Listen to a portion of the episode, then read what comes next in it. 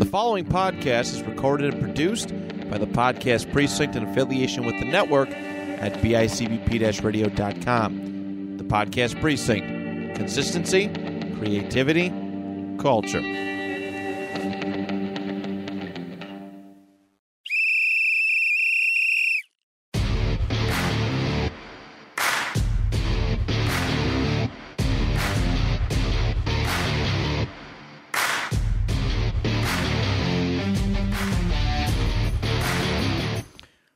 Welcome back, everybody, to another exciting episode of Stories from the Sidelines. I'm Coach Larry. Matt can't be with us today, but lucky for you guys, I have two big guests today. We're going lacrosse. We've got with us back for a second appearance the head coach at Grand Island, the returning head coach at Grand Island, Andrew Williams. And the third year, entering his third year as head coach of the lacrosse team for Sweet Home, Mr. Corey Meacham. I said it right, right? Mitchum. Mitchum. I'm sorry. I knew I was going to mess that up. In fact, Andrew told me before how to say it, and I still messed it up. Uh, Corey Mitchum. Gentlemen, welcome. How we doing? We're doing all right. Good. Getting ready for the start of the lacrosse season. Um, now, you guys start. I know I coach track. I should know this offhand. I think the season starts March 13th. Yep. All right, I got that right. Sweet. Because I'm not gonna lie, I wasn't 100 percent positive. positive, and I'm I'm the head coach over at Ken East. I should know the start of the season. It's coming up fast. Um, it's. Are you guys excited about it? Oh yeah. Very excited. My my to-do list just gets longer. I was gonna say you get to that start of that season, and it's like, oh crap, I forgot this. Oh crap, I forgot that. We're gonna get into that, but before we get into that, we're gonna come in hot with the Sabres, gentlemen. You guys hockey fans? So so. I mean, Andrew, you I- better you you played hockey. You better be a I hockey am. fan. I just don't pay attention to it a lot anymore. Listen, for the last, I'm not going to lie, for the last couple years, it has been uh, on the back burner. But can I tell you how much fun it is that the Sabres actually are making a playoff push? It's actually fun. I feel like I'm almost back like a, as a teenager again, where every day I'm kind of checking the standings now on ESPN, like, crap, they're one game behind. I've got a group chat with a bunch of coaches and some friends of mine where somebody took the screenshot of the Sabres actually in the wild card playoff position. I think it was Sunday, actually in the wild card, and that was just fantastic. Now I think take. you had to do a double take, and it was funny because I was on vacation. I I came back from Mexico, so I didn't. I was out of the loop, shut my phone off, whatever. And I come back. I knew they were close, and it's just like Sabres are in the playoffs. Like great, but there's still 25 games left, 24 games left. But it's just fun. They're they're fun to watch. I mean, it's it's awesome. And see, I, I- get what you're saying because you know, with me being a, a Philadelphia fan, they Ooh, you guys are struggling a bit this year. Although you guys so aren't too bad. far No, off. No, that that's what they do though. They they get your hopes up a little bit, and then they just suck. And so I've just completely like, you know, lost interest because they, they're just so bad. And so I just haven't been keeping up with it. Plus, I've been you know focused on lacrosse and other stuff. So And that's how it was for me with the Sabres. I mean, as a kid, I was still a diehard Bills fan, was always a diehard Sabres fan. The Stanley Cup runs were great or whatever, but then it was okay, we're going to tank. The tank year was fun. We got Eichel, should have got McDavid, got Eichel, but, and then it's just like, okay, now we're going to have the good times, and the good times never got here. And then we had to trade away Eichel. Thank God that we did. And it's just, it feels like it's all right. It's maybe seven, eight years late, but they're finally here. And it was something that you could see them build. And um, I never thought in hockey that a coaching change really mattered all that much, but just getting rid of Krueger and bringing in um, their new coach is just, it's been awesome. Night and day difference. would you compare it to bringing in Josh Allen and the excitement around the Bills? Yeah, I honestly, I really would. And it's, and I, I say this all the time. I'll never forget when Allen was drafted. I'll admit it. I was one of those guys, but like, no, not him. Anybody but him. You wanted Josh Rosen. When when we did, I honestly out of that draft, I wanted Darnold. I'll admit it. I wanted Darnold when when I saw Darnold off the board. I saw Mayfield off the board. Yeah, I looked. I'm like, Josh, I'm like, please, Rosen, please, Rosen, please, Rosen. Thank God I had nothing to do with that pick, or we'd still be in year, I don't know, 27, 30, 50, whatever, missing the playoffs. Um, but yeah, it is kind of comparable to actually bringing Josh Allen in and, and the Bills being good. And I was just looking into this. The, if the Sabres were to make the playoffs, this would be the first time that both Sabres and Bills team made the playoffs – since 1999. Wow. That's 24 years. That's what I mean. I was saying that to one of my one of my colleagues that I worked at. I was talking with a bunch of people. I'm like, man, I you know was a year out of high school. Another guy was like, yeah, I was my senior year. One guy was like, yeah, I was four. like, dude, way to make me feel old. I was seven. So. way to make me feel old, Corey. No, but it's it's just fun again. Um, and I, I saw the season coming this year. I, I I'll be honest. I said it on my podcast. I didn't think they'd make the. I I wasn't sure if they'd make the playoffs, but I figured they'd at least be in the hunt in that seven, eight, nine, ten range, and they are. And they've got a lot of games in hand, and I hope they make it, and they hope they pull it off. So it's going to be fun. Big game against Columbus tonight, and if you can't beat Columbus, worst team in the league, you really don't deserve to make the playoffs. so, but it's great to see them fun again. And speaking of that time again. It's that time to start the Springs season. Gentlemen, just talk about a little bit of the start of a, of a lacrosse season. Like what goes into the prep of a lacrosse season? What do you guys as that as that we get closer and closer to March 13th, what are what's some of the priorities that you guys go into? Is it making sure your practices are ready? What goes into that? I mean, for me, it's a lot of yelling at the guys to get their paperwork taken care of. Oh, I don't. I don't know. Physicals. What, yeah, I don't know what kind of stuff you, you have over at Sweet Home or you know you have at Ken East, but you know I, our trainer creates a Google Classroom, which I, already had one set up. So he just he joined that Google Classroom.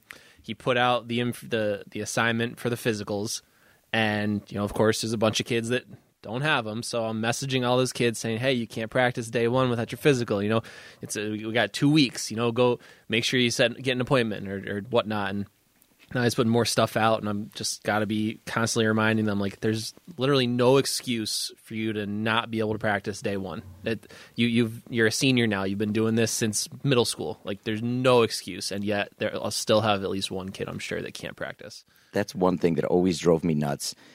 Especially you get that junior or senior, but like, dude, you have done this since seventh grade. I have literally coached you since seventh grade. I have been yelling at you since seventh grade to get your physicals in every year. Why do you have to wait till a day before practice? Oh, I forgot, coach.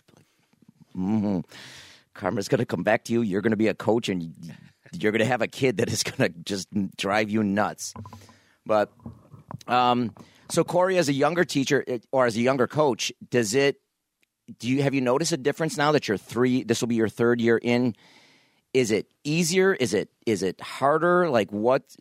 What's kind of the difference from year three to year one? Um, it's kind of Make sure you're close to that mic there. Bring, of- bring it as close as you want There there. go. You got you got gold there, I know. So we want to make sure we capture all of it. It's uh, kind of easier and harder at the same time. I think it's, you know, when you first walk into it, you almost don't know what you're walking into. So like you're kind of just you miss a lot of little things, and as you get more experience, you start to realize like, oh, I need a thousand things to get done before the season even starts.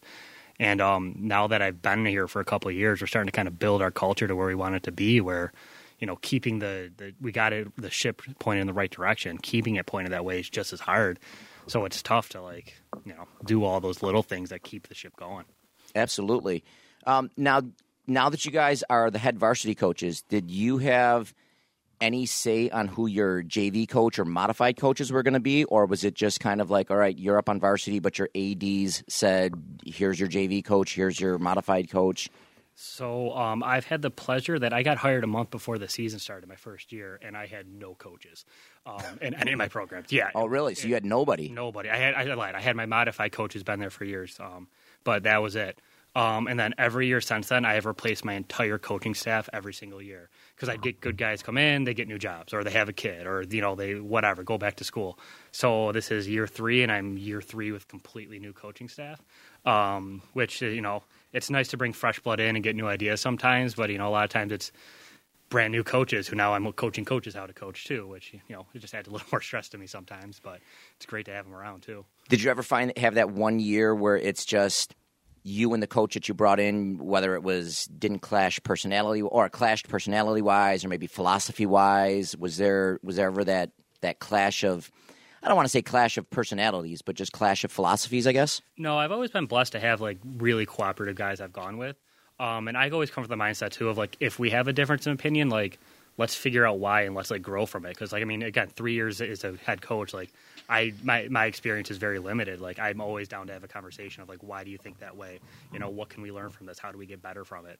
Um, you know, I pick up stuff from all all over the place. You know, and if it, I don't care, I have a first year coach who's with me this year, and I've learned stuff from him. And I mean, I coached him last year, and I'm learning stuff from him. So it, it's crazy, just like just seeing different points of view. You know, especially you know if a kid's 20, 22 years old, I mean, I'm only 30, but getting just a little bit of difference of age and how they explain things and talk about things, it's always, you know, refreshing to hear. That's awesome. Just pull that a little bit closer. Yeah. I say you can even move the whole mic stand closer. Beautiful. Um, Andrew, how about you? Now, did you have any any say on your staff, or was it a staff that you inherited? Um, I mean, it's changed a little bit. It's it's mainly who's you know willing to coach. Um, we had some great guys at Grand Island who um, you know stepped away for various reasons, and so you know that's part of the reason why I moved up to the varsity program. Um, and then we had just some you know some guys filling in in the meantime. Um, we had someone step in for me on modified when I went up to varsity, and he's actually moved up to JV because our JV coach uh, is a you know dad of one of the players, and he's got other kids, and his, his wife has commitments, and so he just couldn't commit. So he's going to be you know volunteering assist assistant for me, um, but he just couldn't commit to running the JV team. So our modified coach moved up to JV, and it was just you know who's available. You know they got to offer it up to people within the district first, and so we got a new middle school uh, phys ed teacher who actually Corey has worked with. Um, his, his, his old coach. he got a job at Grand Island, and so he he picked it up. And you know, he's not a lacrosse guy, but he's a football guy, and he you know wants to work with the kids. You know, he's got that. You know, he, he can he can get a team to work together. He can focus on the discipline, and I can help him get along the uh, you know the, the stick skills and the lacrosse strategy and IQ to where you know I want them to be when they come up. Um, and so I think we're going to work really well together, the, the three of us, to uh, you know continue building this program. That and it's great that you brought that point up because I know when I my main sport is soccer, um, and I've been blessed to be able to coach with uh, Jamie Rapel for seven years now, six seven years now, and it's been fantastic because. Um, when I was coaching the JV and she was coaching the varsity, it was she would tell me, okay, we need to work on this, this, this. We had very similar philosophies. We knew, I knew I wasn't coaching them to win. I was coaching them to win games at the JV level, but I'm coaching them to succeed at the varsity level. And she knew that anytime that if she needed to bring anything up, her kids were going to be running the same offense that they were running, the same defensive philosophies, a little bit of a twist here and there, but we were on the same page with everything. Um, and as I moved up and we coached varsity together, uh, we had Dan Norton come in as a JV coach. Um, it was funny. I coached with him for five years for track and field at Kenmore. Never knew in those five years that he was a soccer player. So it was something that he just came, oh, I'm coaching JV this year. And I looked at him like, Dan, you know soccer? I was like, have you played? He's like, yeah, I played all in high school. I played a little here. Like, talk about, you know, working with a guy and not knowing him. But uh, it was it was great, and he just fit right into that philosophy. And again, for me, it was I couldn't have asked for three better coaches to work with, and I think that's. I don't think people realize just how much easier it is to coach when you're coaching with people that you know that you respect, um, both professionally and personally. It's it just makes life so much easier. It really does. Yeah, I mean, when you can, you know, communicate effectively, and you know, like Corey was saying, you know, have those discussions and not you know arguments. You know, you can develop common philosophies. You can, you know, and I, like I know I, I despite being the, varsity coach and being very busy, I'll still try to stop by like a JV practice or, or, a modified game and just kind of see how things are going. And you know, if there's a kid who's doing something, I'll pull him aside and talk to him. And so, you know, having those common discussions and you know, not arguing or yelling about things can definitely, you know, really help out a lot. Oh, for sure. And don't get me wrong. I mean, you know, you coach with somebody long enough, you have those brother Oh, yeah. sister arguments. You're like, you know, you son of them. But afterwards, you know, you you you make up. Just like I said, it's like arguing with your family. Mm-hmm. Um, so that's I, I love it. Now, what? Uh, let's talk a little bit how you guys actually met. So how how did you guys meet? Andrew, you were talking a little bit about this before, but Corey, do you remember? Like, how did you how did you meet this this knucklehead over here? Oh, I think you might have turned your mic off by mis- right on the side. That's all right. Bottom. There should be like a little switch there. There we go. We go. got you Got me. back. All right. Um, so I met playing against Andrew in a, a men's league, ULAX it's called, um, for years. And I don't know, just picking up on the sideline, and he started taking pictures for the league most recently, which kind of we just really started kind of talking on the sidelines a lot, and kind of just grown from there. And then he got the coaching job not long after I did, so like then we had you know talk about coaching, and it's just kind of grown from there. Sweet. Andrew, do you remember any big games against Corey or? Um, not specifically. Um, I just know, you know, it's it's a nice community. We got the the ULAX um, club program, uh, you know, summer league that we got, and it's really getting built up well. And so it's it's really helped, you know, me not being from Buffalo, get to know a lot of guys around the area, and so you know, I've gotten to meet you know guys like Corey and you know some of the other guys on his team, as well as some guys on the other teams, and you know, like like Corey said, I'm taking the photos now, and so you know, I see guys on all different teams. You know, I recognize them, they recognize me, and even when we're playing against each other, you know, it's it, it's it's one of those situations where like, dude, it's men's league. Like we're just here to have fun. You know, you you you you go hard, and then afterwards you're like, oh, dude, nice hit. Like you know. Yeah. And so there, there's probably a few of those where you know I I, I might have gotten the best of Corey and you know rubbed it in his face a little bit and then patted him on the back and then you know, he probably took my lunch a few times and I was like, damn, good good play. I think a lot of that is now now we're the old guys in the league. oh yeah, You know, we, I started playing in this league eight years ago when we were the young bucks. You know, playing for a championship every year, and now I'm the old guy, and I'm just happy to run around and try to not get hurt. just not hurt anything. I was gonna say, Corey, you said you're 30. You're at that age. I remember that 10 years ago where it's just playing a soccer game, like, oh, this is fun, and then afterwards you get out of bed the next day and you're like, Oh, yeah. oh, why does Yeah. that hurt? Why does this hurt? Why does it's just? And you you play the game back in your head, but like, I don't think I got hit that hard, Yeah. but. Those slide tackles coming up from those slide tackles are a little tougher once you get into your 30s, and even more tougher when you get into your 40s. I find more and more it's self-inflicted stuff. You know, rolling my ankle for no reason. Oh, for sure. That's what I get hurt with more than anything now. Oh, sh- for sure. Now, do you guys have in your in your men's league? I'm sure inevitably. I know in our soccer leagues, you would always get those one or two guys per team that just take it a little too seriously. But like, dude, this is not major league soccer.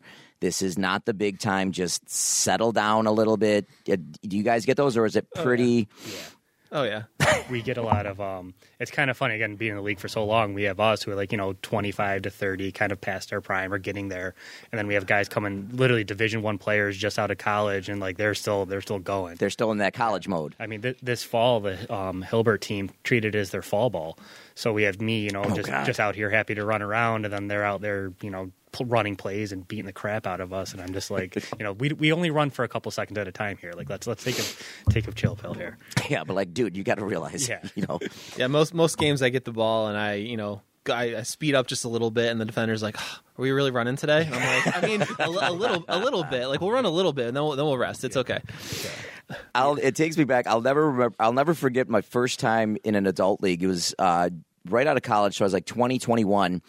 Uh, played in a summer league, and I remember looking over the team, and they were a much older team than we were. And their defender, the entire game, is smoking a cigarette. Like the entire game, like he'll just he'll smoke when he's not, and he'll run with the cigarette like dangling, bouncing from his mouth. We're like, like, wow, is this like this is this is not the competitive team I thought it was going to be. Still a fun year. I mean, it was it was a bunch of guys, like I said, getting out, getting a run.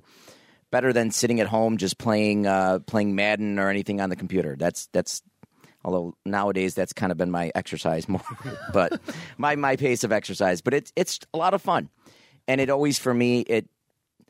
I get it, but it's always annoying when you get those guys that just, dude, relax, take it easy, take a step back. I love that competitiveness, but and I'm not gonna lie, there have been games where I've gone after some of those guys just to kind of put them in their place, or maybe to show that I can still play. But Yeah. um, it's always fun. Got to stroke your own ego sometimes. Oh, absolutely, absolutely. Um, so now, have you guys? I know you guys played. Um, Corey, you were telling me you played in high school, college, or uh, not college, but high school lacrosse, um, high school wrestling, and high school football. Yep. The uh, three sport three sport athlete, big man on campus over there. Um, Andrew, you did uh, lacrosse in college, which still. You got to tell the story again. It's. I think it's just phenomenal that you could pi literally pick up a sport, especially like lacrosse, where I would assume you got to have some, you got to have some background on it, and you played in college with no high school experience at all. Like, how did that happen? Yeah, I mean, I it's it's a little fuzzy, but I I know that I I knew about lacrosse in like like 10th grade. My high school had a really good team and I think at that point I was like, you know what, I, I I had friends and classmates who were on the team and they were really good and I was like, oh, this looks cool, but you know, I'll never make the team or anything like that. And between then and my senior year of high school, you know, I'd gotten a st- I got a stick. My dad got a stick. We'd throw around in the backyard. I'd put my hockey net in the backyard and run around in my backyard and just like shoot at the hockey net and just just mess around. And then I went to college, um, and my RAs and a couple other uh, guys on my floor were lacrosse players. And I went to a school where it was uh, it was a club team. Um, and it was a D two, so they had D one and D two for club. Um, and they just didn't have a lot of guys. They just needed bodies. And you know, playing hockey, I was fit, I was athletic, and so I knew how to like throw a little bit. So they're like, "Oh, you know, you just come out. Just we need bodies. Come come play." And so I I did, and you know I didn't do like anything my freshman year. I mean, I remember I, I told my I use it as a teaching point all the time. I got put in my first game. It was or uh, it wasn't my first game I got put in, but one of the first games that I was in, I was at CMU Carnegie Mellon, and we were up big, so they let me go in. And um, I remember I was right on the crease, right in front of the goal, and someone shot the ball, and the goalie like saved it, and it just fell right in front of me. So I scoop it up, goalie's on the ground, net wide open. Now it's it's six by six, so thirty six square feet to shoot at. I wind up. I'm I'm closer to the net than I am to you right now. I wind no. up, crease crank it, hit the post, Oh, goes no. the other way. My dad's in the stands watching me, and he's just like, what? and I'm just sitting there like, oh, I screwed up.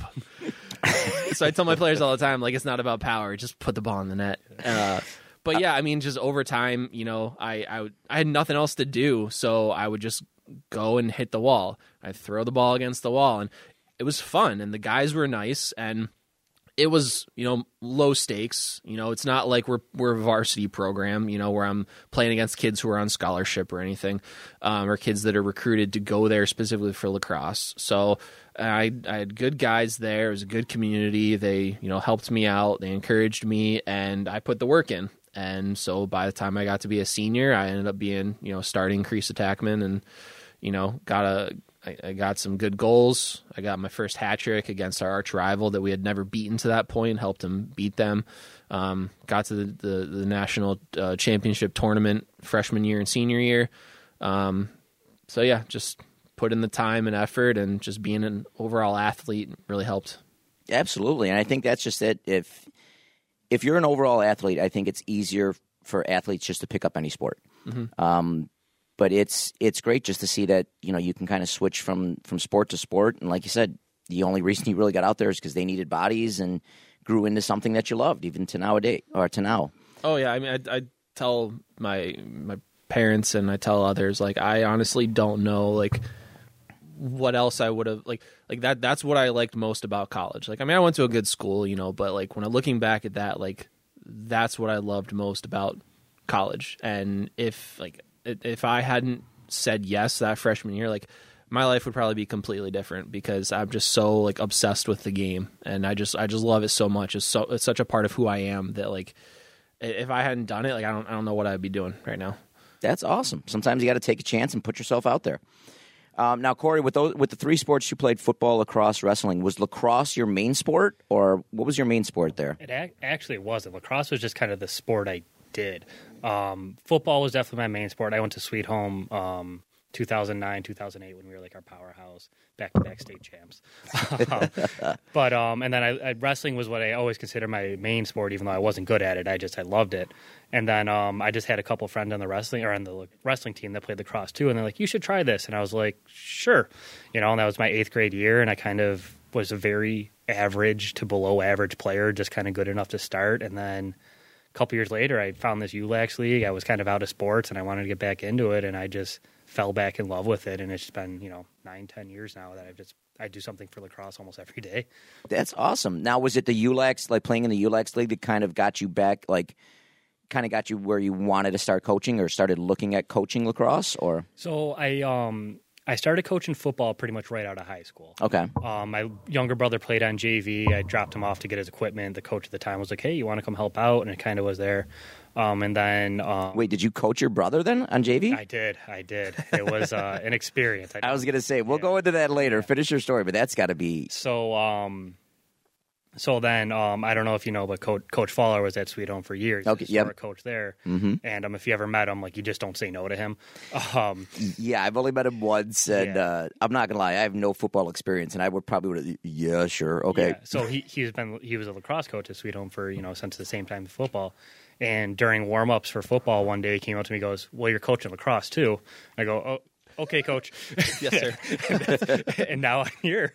So, um, you know, it, so you were kind of voluntold almost. Yeah, for sure, for sure. And you know, it was you know definitely happy I said yes. Now that I even could say no if I wanted to, but um, you know, it's I, he opened my eyes, you know, to what you know so much thing and i ended up becoming a teacher because i love coaching so much and you know again here i am now 13 14 years later oh that's awesome yeah. um, now you you wrestled and you coach wrestling too, right? Yeah, I coach wrestling um, up until I got the head job for uh, lacrosse, and I gave up football and uh, wrestling because just three sports all year round is, is it's tough. tough. Yeah, you know, especially when I was volunteering, I'd be football practice to wrestling off season to lacrosse off season. I'd be coaching nine hours a day someday. Been there, done that. Yeah. Still do it. Still there. Yeah. Still doing that. You know, for, for, the love of the game, but get burnt out real quick. Oh, for sure. Um, now, just with the individual sport with wrestling, like between wrestling and then obviously the team sport of football and lacrosse, like, do you notice um, whether it's preparing for practices or even as a wrestler and as a football player and lacrosse player, do you notice treating those sports any differently, or is it still the same prep? So, um, it's actually super similar. Wrestling's kind of a weird sport, at least at Sweet Home, where even though most people see it as a very individual sport, like you talk about like a wrestling team, that's probably the closest I've ever been to my teammates. So um, even though it is individual a lot, but like you rely on your teammates so much in that sport, it's it's just like you do in football or wrestling or football or lacrosse where it's you know we all got to be here we're all working towards a common goal you know even though yes i'm the only one on the mat like you're my partner here every day working with me you know and you're the one who pushes me in this you know and you're the one holding me accountable and that's that's any team sport. Absolutely. Now for wrestling it's i know there's different weight classes and mm-hmm. everything but it's just your top your top wrestler at whatever weight class it is right? It's not like you have like your top three are going, or or is it? Is it just your top wrestler at each class wrestling that day for points? So there there's two two things for for dual meets, which is just one school versus another mm-hmm. school. Yeah, it's your top guy at that weight class. Sometimes, like if you have a 152 pounder, he will wrestle 160, and like there's games you could play if you could get like, cutting weight and all that fun stuff. Yeah, yeah. Um, but for tournaments, depending on the tournament, um, usually if you have two guys that are right around there at the same level, like you can throw two guys in at the same weight class. And oh, okay. you know, depending on the tournament and how it's run, sometimes you know only one guy collects points, but sometimes it's both or it's half points. Or there's you know different ways to run it. But uh, okay. yeah. All right. Um, now, speaking of uh, individual sports, uh, Andrew, you were coaching with the manimal Doug Newman over there. Um, kind of, I guess, same question. Did you find it um, more challenging, like coaching in again, it's an individual sport, but very much a team sport too. Swimming. Um, did you find the differences between coaching a team, uh, an individual sport versus a team sport, or was it? Did you pretty much um, treat them the same? Well, I mean, my my experience with swimming was a little a little different, just because you know they they need someone in the lifeguard chair at all times, and instead of you know paying for a coach and a lifeguard, they'll pay for the coach and you know, and tell you you're the one lifeguard. Of, one of you has to be a lifeguard, yeah. And so, you know, that's you mean Doug wasn't going to volunteer to be the lifeguard? No, he moves around too much. um, so like he he would hop in the chair like during diving because you know being being the the the lifeguard coach, you know, I I got stuck with the divers because Doug didn't really want to deal with the divers. So Yep. he would make me watch them and yell at them from the lifeguard chair. And so when it was diving, like he or someone else would go up in the chair, but like you could tell like he wanted to go talk to this person or do this, and and you, you know just wanted to get out of the chair. Um, swimming, what I found because I didn't really, I, I would interact with the swimmers, uh, but I wasn't like coaching them up too much. Um, I mean, I would talk them through a few things, but uh, swimming's a weird sport where it's it's individual and team at the same time because you're fighting you know you you're you're fighting for your events and you're fighting for your best times so that you can go on to class meet and sectionals and states and whatnot but then there's also that whole team aspect and, and that's where really Doug did a lot of that you know big brain activity where he would change people's um, events so that they uh, he could get the most points. You know, Yeah. he might not put his best swimmer in their best event because he knew he could get that second and third place points if he were to put him in this relay to make this better, something along those lines. So it's weird because you have to make that balance of it's an individual sport and a team sport, but working with the divers um, yeah it was basically just like them individually you know what can they do to to get themselves better i mean they would give each other tips you know when one was diving the other could watch and, and help him out and, and you know help them overcome an issue or, or a little hiccup that might have, they might have been having. But yeah it was more so just focused on like you individually like this is this is your game plan. You know these are the dives you're gonna throw. Um, we're gonna we're gonna build up your repertoire to meet you know to to showcase what you do best and try to get the most points for you but also for the team. Now, between individual and team sports, have you guys noticed that? I hate to say, but sometimes every sport you always get that diva kid or that diva athlete, whether you're playing or coaching. Did you do you find you get more of those me style athletes in more of like the individual sports, like wrestling or swim, or do you find that those are those kids are more in like your team sports, like soccer, like lacrosse, football? Um, again, whether it's player or coach. I know for me, I mean, I've coached I've coached individual sports like bowling, tennis. Um, believe it or not, in my experience, not that I've had a ton of me first kids, um, but I've kind of found that you get a lot of the me me first kids in more of the team sports. Um, how do, have you guys found it that way, or have you guys seen it a little different, or what's your guys' experience? I mean, I've seen it with. Uh, I've seen at least like one in each. You know, like Okay. I can think back to swimming, and I don't know if I want to call him like a me person, but like you know, he was definitely you know more so focused on like his, um, you know, events and and what he needed to do. Um, but then there were others that you know should have been me guys because they had the potential to be so good and they were more of a of a team athlete. And then I see the same thing, you know, in lacrosse or you know watching soccer or some of the other sports that you know you you stop by and you you watch and cheer on the other teams and you know even in those there's there's those guys that you know it's uh, they they can't win it by themselves, but they'll definitely go out and try to. Um, so I I see it pretty evenly. Yeah. And I think especially with soccer, and I'm sure this happens in football, where you get those guys, they're more concerned about their individual stats um, as opposed, well, you know, we lost the game three to two, but I got a goal and an assist type deal. I got my stats. All right, if we win, it's nice. If we don't, whatever. I still got my stats. Um, Corey, do you kind of find more of like lacrosse, more of wrestling, or or more of football? I find more more team football lacrosse. Um, I think just by nature, wrestling's a very humble sport. You know, like you are out there in just whatever your team singlet is in your shoes, and that's it. You know, lacrosse. There's so many kids that get so much into the. You know, I got the best gear in the world. Whatever. I look good. Look at me. Now I'm going to try to shoot the ball every time I have the ball because I got the three hundred dollar stick. Um, you know where. You know, just the opposite is what makes a good player in lacrosse is just being humble and a team player. So it's it's very interesting to kind of see the evolution of players too come from that me first, and as they mature in the game, become that like team player. Yeah, absolutely. And and I, I've asked this before. I've found it so many times where you get that you get that highly gifted kid. Like you just know, even when he walks in the first day of tryouts, you're like, that kid's good. Before he even, for me for soccer, there's sometimes I'll look at before a kid even touches a soccer ball, like that that kid's just an athlete. He's gonna, and sure enough, just dominates. But the more you watch him, the more you coach him into the season, it's just sometimes you shake your head, be like, damn it, I wish the attitude was better. Or, you know, I wish I could take that kid's talent and put it with that kid's attitude who just sometimes you get that kid who shouldn't be anywhere near the soccer field or, or the football field or the whatever. It's for me, my philosophy, it's just I want a kid that's humble and I want a kid that's athletically gifted. And it just for me nowadays, it's almost seeming like those kids are becoming harder and harder to find because you either get the kid that's extremely talented, but just a uh, me first. I'll, I'll, I'll be say friendly, me first type of kid, or you'll get that kid that's just all team, all work ethic, all everything, and just no matter what you do, no matter how he's never going to get to that next level. Um, how do you deal with coaching players like that? Like, what's your philosophy on coaching? Whether it's that all me kid or that all heart, no talent, Rudy, we'll call him, type of kid.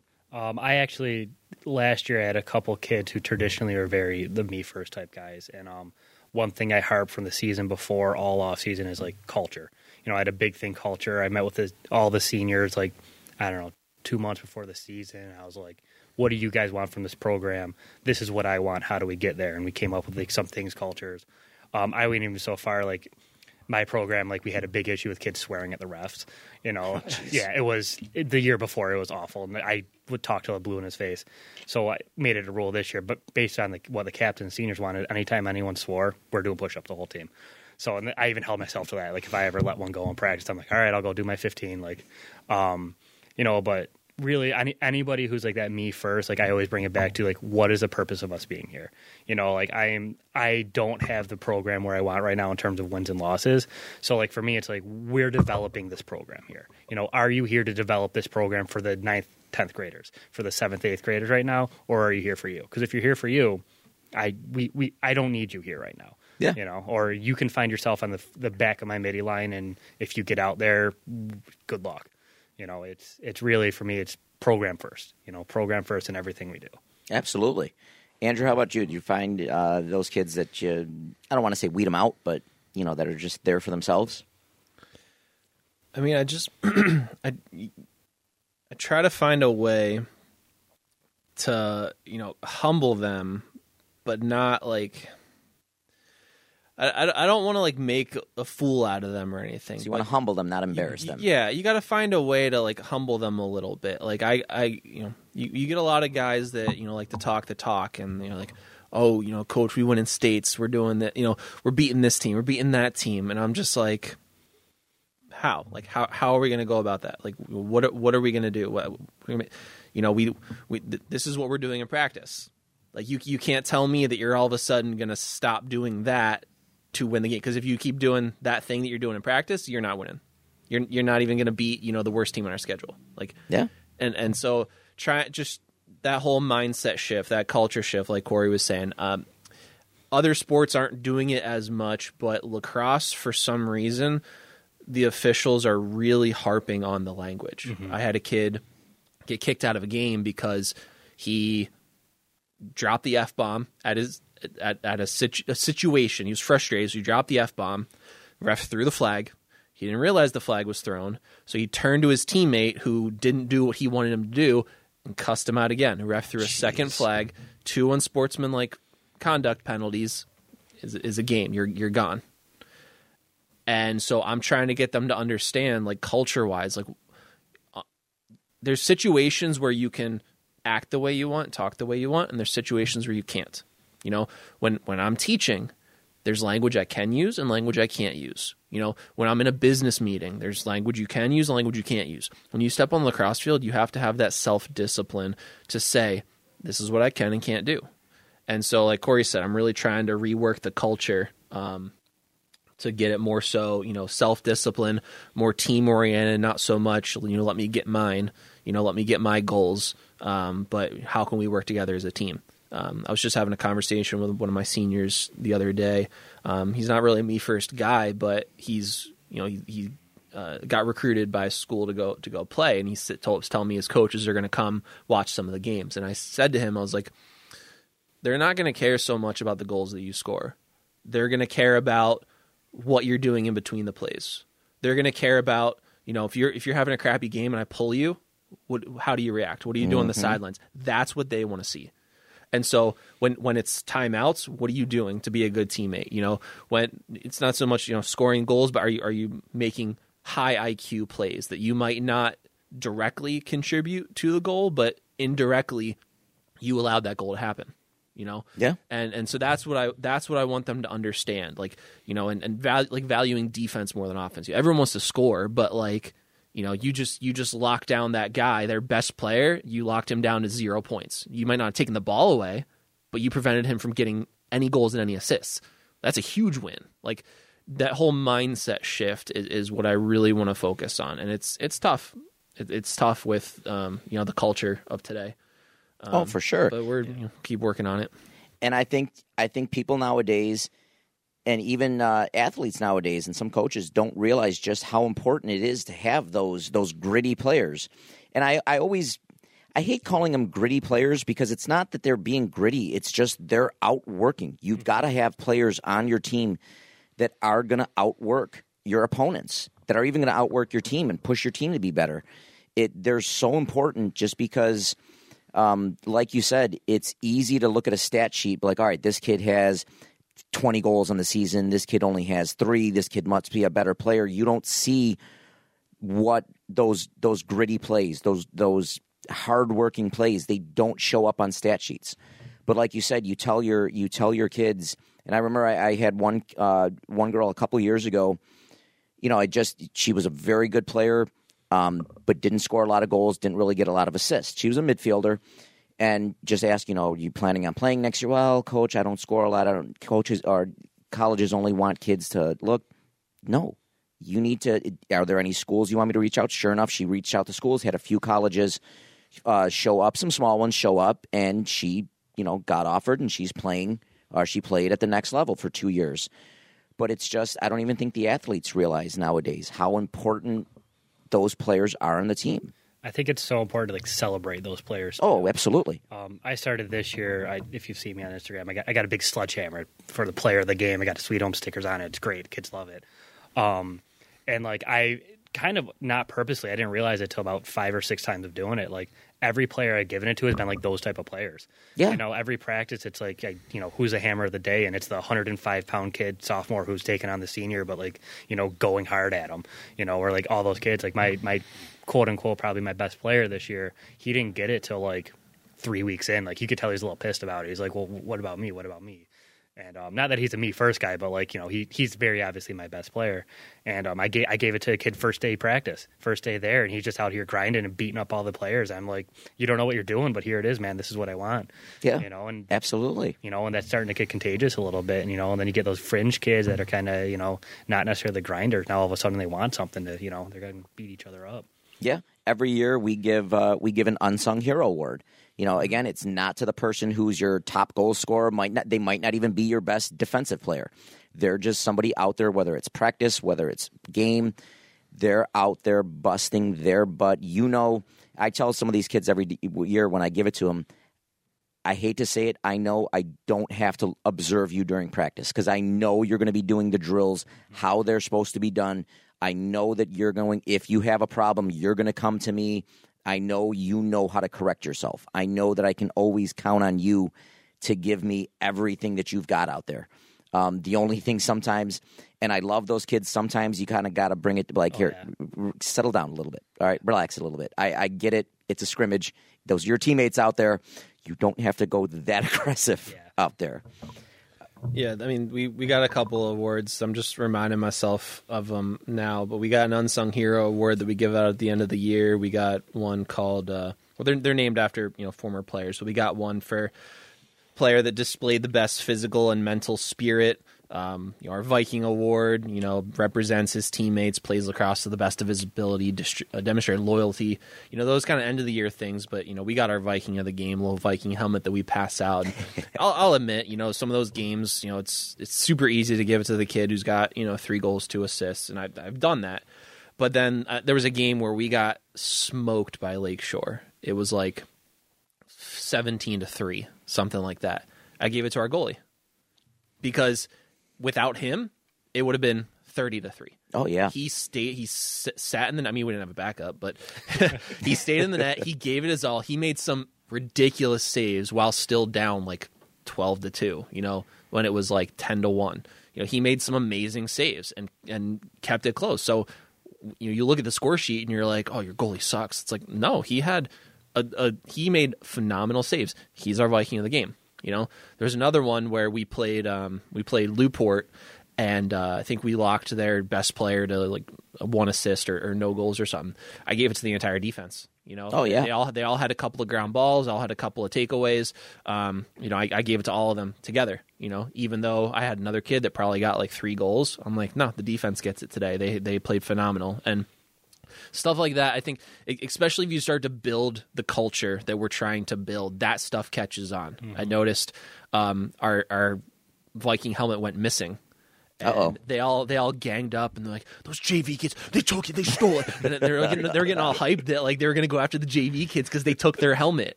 And uh, I was like all right that's that's a start you know working Yeah. towards, working towards the culture we want. But you need them to buy into that kind of stuff. Like it seems silly you know I got a big sledgehammer but like the when they truly focus on the meaning behind it and and all you know band together like yeah this is this is what we do. This is what we work towards. Yeah. Like, Oh, that- for sure. that's, that's what really takes you- a team to the next level Now, the second you said that, like that they're going to go after the JV kids, and throughout the years, I find especially pregame pep talks or whatever, you kind of got to keep coming up with different things.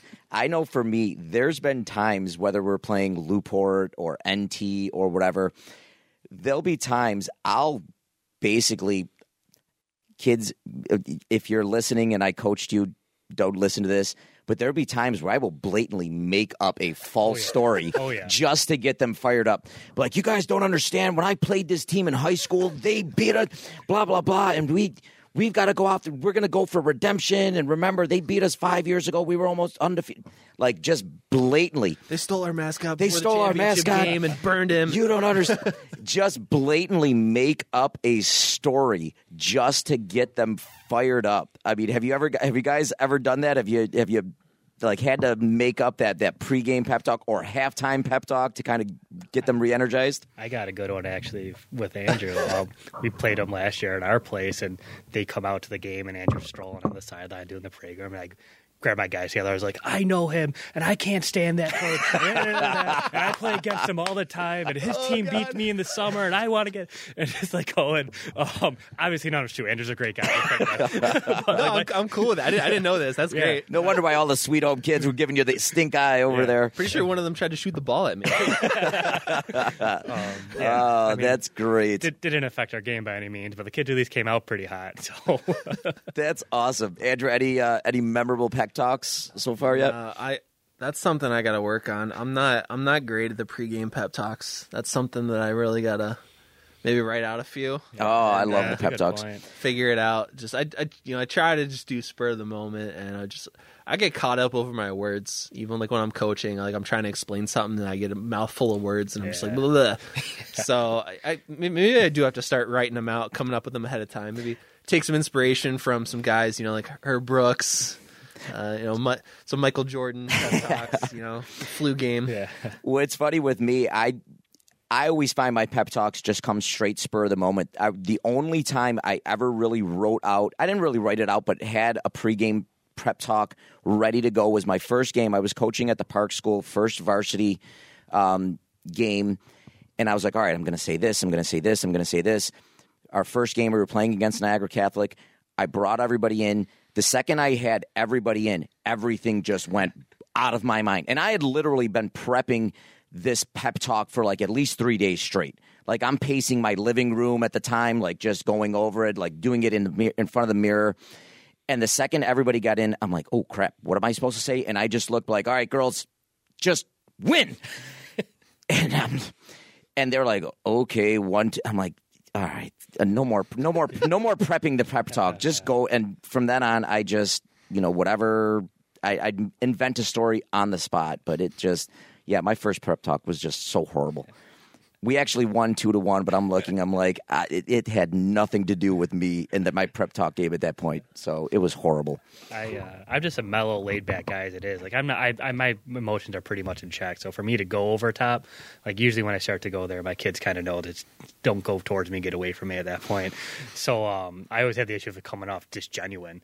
You know, the kids are like, "Coach, like we know this isn't you." You know what I mean? So I usually let one of the kids do it. I just say like, "Listen, you you you're better at this. I'll walk away. Whatever you want to say when I'm not around, say it now." You know, and I'll just walk away and let them take care of it. Okay, that's awesome. Now, so you're more of like the laid back, laid back coach. Now, do you find that when you do lose your temper or whatever, the kids kind of like, ooh, Oh yeah. Oh yeah, 100%. I, I I pick my points when I do it too, you know. You're just like here's your one warning, here's your second warning. All right, third is now I'm going off. You know, and it's very short and to the sweet. I don't or I don't say too much about it. I say here's my 1 minute of going off. Get back to the drill. You know, and just for the next half hour or so, kids are usually on point and then we kind of move on from there. okay. Andrew, how about you? Are you more like how would you consider yourself as a coach? Like more of that fiery coach? I know for me, I'm I'm that fiery guy. Like I'm pacing the sidelines, I'm yelling, screaming, all positive stuff uh, for the most part. But I'm I'm part, yeah. I'm definitely loud. Um, how about you? How would you consider yourself? I mean, I get fired up. Um, I don't always convey it the best, I guess. Um, I mean, like there, there's stuff that'll set me off, you know, and I'll I'll try to, you know, uh, I'll try to share that the best the best that I can, and and however, you know, if if, if it's a, a kid not doing something they're supposed to do, you know, try to let them know and just even as a teacher, like I, I don't have that great like angry like voice where it's like oh crap. Like Oh, you don't you don't have those I try. It's tough. I gotta I gotta work on it more and more. You know, now that you know now that I'm a dad, I gotta I gotta work on that a lot more because I'll, I'll I'll raise my voice to my you know little 18 month old girl and she'll just look at me and smile and keep doing what she's doing and I'm like "Ah, this isn't gonna be good. So no, I got- I got I gotta work on it a little bit more. Um, I mean, I'll say like my my follow through. I feel like needs to improve a little bit. You know, I started to this past uh this past off season. Um, you know, just because like I said, the culture we're trying to to build, you know, is that hard work. You know, hard work pays off, and so you get guys like you take time in the off season to come out, open up the gym, let them come in and work, and you give them, you know, a couple of things that they should do, and they're just like messing around. So I I lost it on a kid, and I just said get out. And then the soft side of me came, you know, came out, and I was uh, as he was like walking out the door, I realized I was like, oh shit, like he's, He actually, he's actually he's actually so I was, leaving. I was like, you don't have to leave if you do what you're supposed to do. Like, I gave him that one last chance, and it worked. So, I got I got to do a little bit more with my follow through. Um, you know, like I said, the I I started to implement last year with the uh, you know there's there, there's two there's two words they like to use. One begins with an F and one begins with an R. And I I told them like if those words come up, we're we're doing push ups and I, I built it. So I was like, first time it comes out, five. Next time, 10. Next time, 15, 20. Like it, it builds. So I'm trying to, that wasn't a day one thing. So I kind of implement that in later on, but I, I want to implement that from day one. Um, just get a little bit more, uh, you know, strict with that kind of stuff and just better off with the follow through. Oh, absolutely. And I think it's it's so important that I mean, even though I'm a fiery coach, always yelling, I I'll have those like where I go off on those moments. I try to I try to measure them out throughout the season because I feel like if you're just always having those moments, mm-hmm. after a while, and I've had coaches, I'm sure you guys have too. You just look like, all right, coach is always pissed off, whatever. But I remember my first season at Park. We were it was halftime and we were losing two to one to a team that we really should not have been losing to. I mean, just sloppy play. And I I I'm not gonna lie, I reamed them out pretty hard at halftime. Like, and this was the first time that I really, it was about four games into the season that I really had that going off at them. I kept the language clean, everything, but just, this is unacceptable. Like, just literally reamed them out. We ended up coming back to win. We won, like, I think 3 2 or 4 2. We won. On the bus ride home, I just remember everybody was silent. And I'm like, after about 10 minutes, I'm like, girls, we won. It's okay to celebrate. And I remember my captain just kind of stands up, Coach, we weren't too sure. We thought you might still be pissed off because you were pretty. And I was like, well, don't play like that, and I won't have to yell like that. so it was almost like they were. And again, it was three or four games into the season. It was almost like I had to gauge what they were willing to, t- and they had to like, is he really this mad? Is he like, we've never seen him this mad, but so it was almost like you kind of, they had to learn my style. I had to learn their style a little bit, but it was like, girls, I'm fine. Just relax. Even if we, and they, I tell my kids all the time, I don't care if we win a hundred nothing or lose a hundred nothing. If after every game, if you can come off that field saying that you've given me a hundred percent honest effort, I will be happy either way. It's those times, even if we win, it's those times if we if we half ass it during a win or a loss or whatever, then I'm gonna be pissed. Yeah. So just go out there and give me everything you got and I'm gonna be a happy coach. Yeah. Um, I've been been on both sides of it. When I was coaching football, when I was coaching JV football, I, I was undefeated for about eight years straight. Oh nice. Um, yeah, we, we had a good run at Sweet Home. Um, I was gonna say you guys are always good. yeah, I feel like yeah.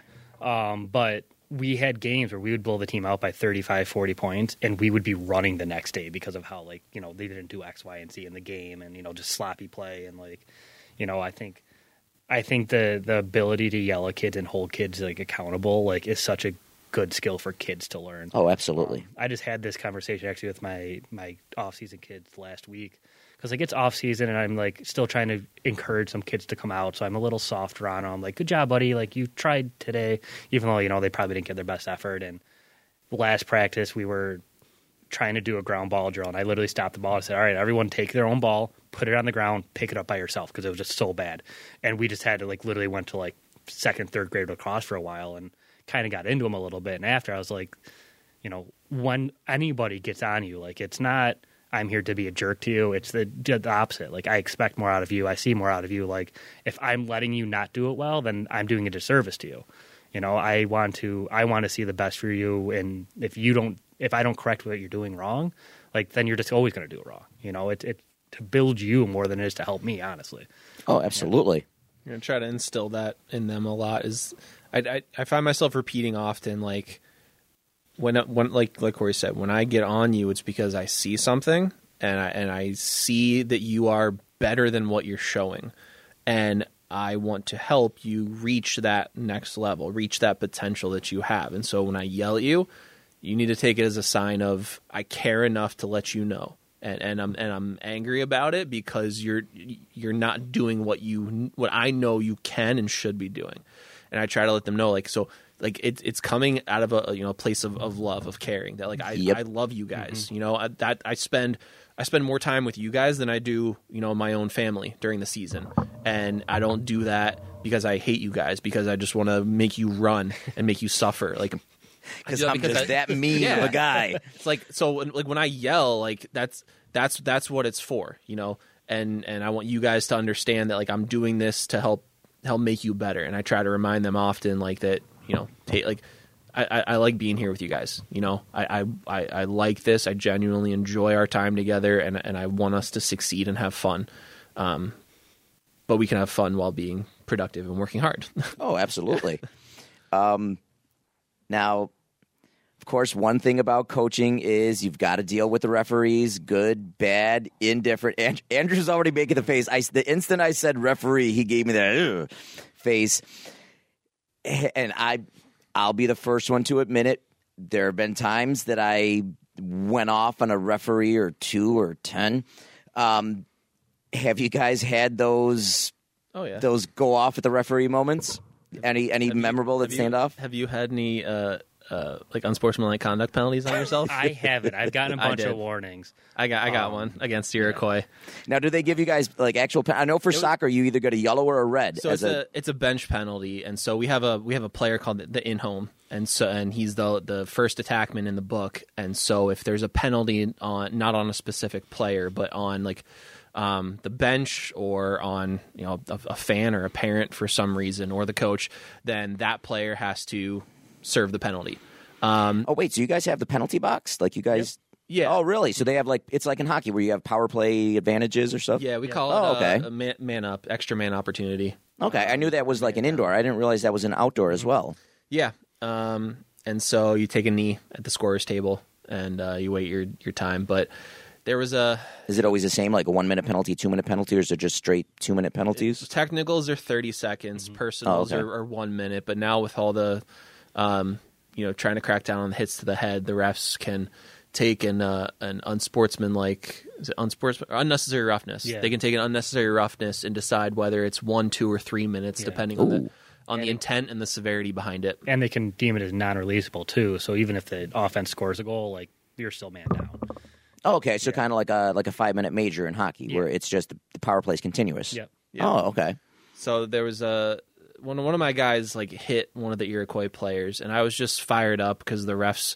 There were some other calls that I thought they should be making that they weren't, and um, so I was just I was just fired up. And as soon as that my guy hit the other guy, I saw him reach for the flag, and I said, "Don't you dare throw that flag!"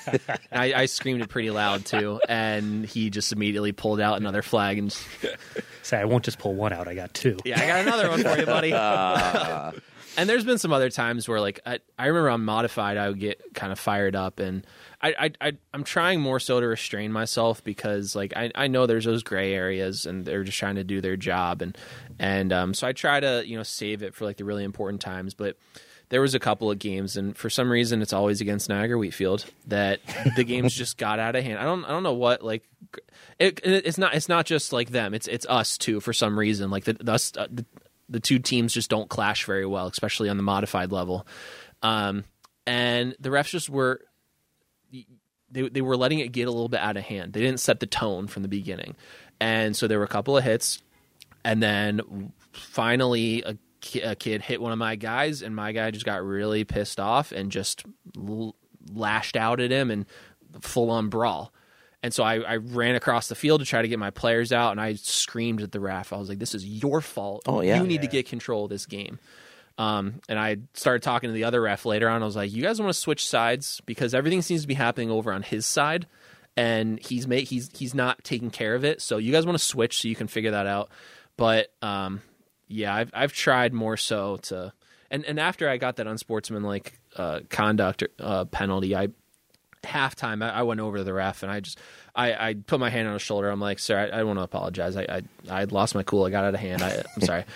Because I'm I, I try to hold myself accountable. Oh, you know? for sure. Like saying to my players, like if I lash out at them unnecessarily, I'm like, I'm I'm sorry. I shouldn't have done that. Like, let's let's talk it out. And so I just want to let him know, like, I'm sorry. I apologize. doesn't fix anything, but you know, I, so I'm I'm trying to hold myself a little bit more accountable to to understand, you know, this is this is what the rules dictate, and this is you know a gray area, and he he saw it this way, and I saw it this way, and that's that's how you got to live.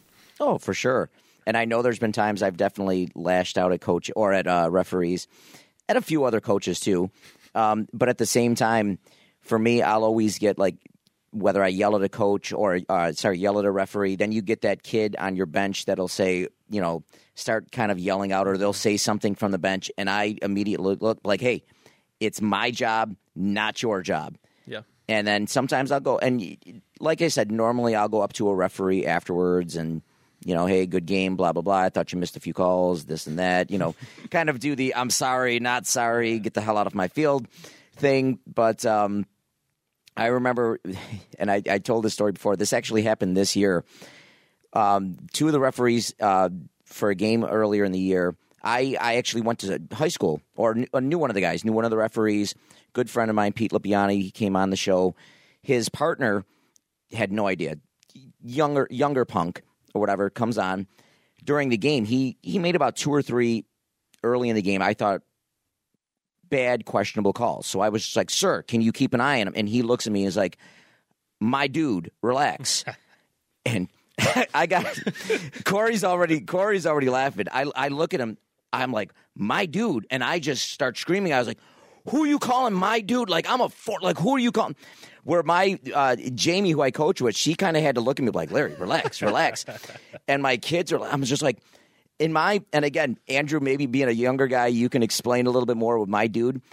In my in that moment right there, I took it as he said, like kiss my ass. Like like he looked at like you like I took it as a personal insult. Where I even addressed him like, sir, that's and I looked at that like he was saying F you. I was like and I just went off, and it was funny. The rest of the game, he didn't go anywhere near me.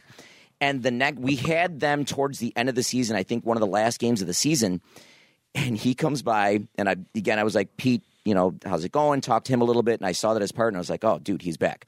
So I noticed, and probably like lacrosse, they usually switch at halftime. So Pete comes on my side, first half or whatever we're talking. Second half, Pete stays on my side, but this time they usually switch. And I kind of look, I'm like, Pete is is my dude over there? Is, is does he remember me? He's like, oh yeah. I was like, is he afraid of me? He's like, oh yeah. He's like, he doesn't want to go anywhere near the sideline. In fact, the second we saw we had this game because we usually go together, he's like, he's begging me. He's like, dude, I'll give you ten bucks. Just stay on that side the whole time. So I went over to him after the game. I'm like, listen, whatever happened last, and and he he was nice enough. The second I thought he was like, I didn't mean it. I didn't mean it. I didn't. He's, I was like, forget it. I was like, whatever. I over. I I took it to heart. I took it the wrong way. My mistake too. I was like, just don't worry about it. Let bygones be bygones. It's all but good, my dude. I, I um I think lacrosse in general, most coaches will tell you we have an issue a little bit with our refs in terms of just them like knowing the game. So like just having that sometimes just letting them have bad calls just because they're inexperienced is tough sometimes. You know? and I think you you can always tell you get the inexperienced officials.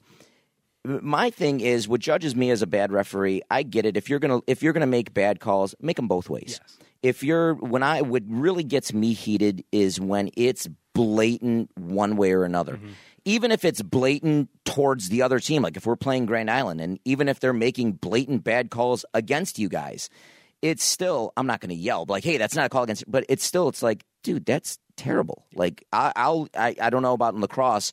For soccer, we get to rate the referees mm-hmm, after mm-hmm. every game. I'll still give a re- even if he was giving my team all the calls, I'll still rate him as a bad referee if I thought that those calls were terrible. Now, again, if the team we're playing is dirty, like Grand Island, just kidding. um, if I, you know, if they were if they were good calls and they just happened to go against the other team, I'm going to give them a fair rating. But I'd I'd rather have an official that just calls bad calls for both teams than is just blatantly out for like you can tell like dude you you must have went to Grand Island because you're calling everything for them or you went you hated Sweet Home when you played them because you're they're calling everything against you. Like how would you guys rate or like I guess judge a bad official? So on we have uh, the web arbiter. Yeah. You- Yep. yeah. So we go on arbiter, and I think the the categories are professionalism, which have to do like their dress and their punctuality. So I usually they always usually get a ten out of that for me because you know if they show up when they're supposed to and are dressed fine, um, and then it's like knowledge of the rules. Um, interpretation like that kind of stuff that's where i start to you know drop it down a bit i'm still figuring out like you know it's it's out of 10 it's like so okay what's you know what's what's low enough to share my disgust and my frustration without like completely trashing you know this guy Oh, Like, I'm not gonna lie. There's been times I've given guys straight zeros out of everything because they've been so horrible. Yeah, I'm, I'm I'm still just trying to figure it out. But yeah, like I, I think it's it's like you said, you, you you have to know the rules, and if there there are some refs that you know they they don't make the calls that you want them to make, but at least like if they're expl- like you say like what, what's going on there, and like they'll explain it to you, you're like, all right, I, I kind of get where you're coming from, but like when they just completely dismiss you, Oh, I hate and that. like I'm trying to explain like please please tell that. me like like you know there's a, there's a there's a slash. Like you can't just wind up and like hit someone wherever you want to on their body.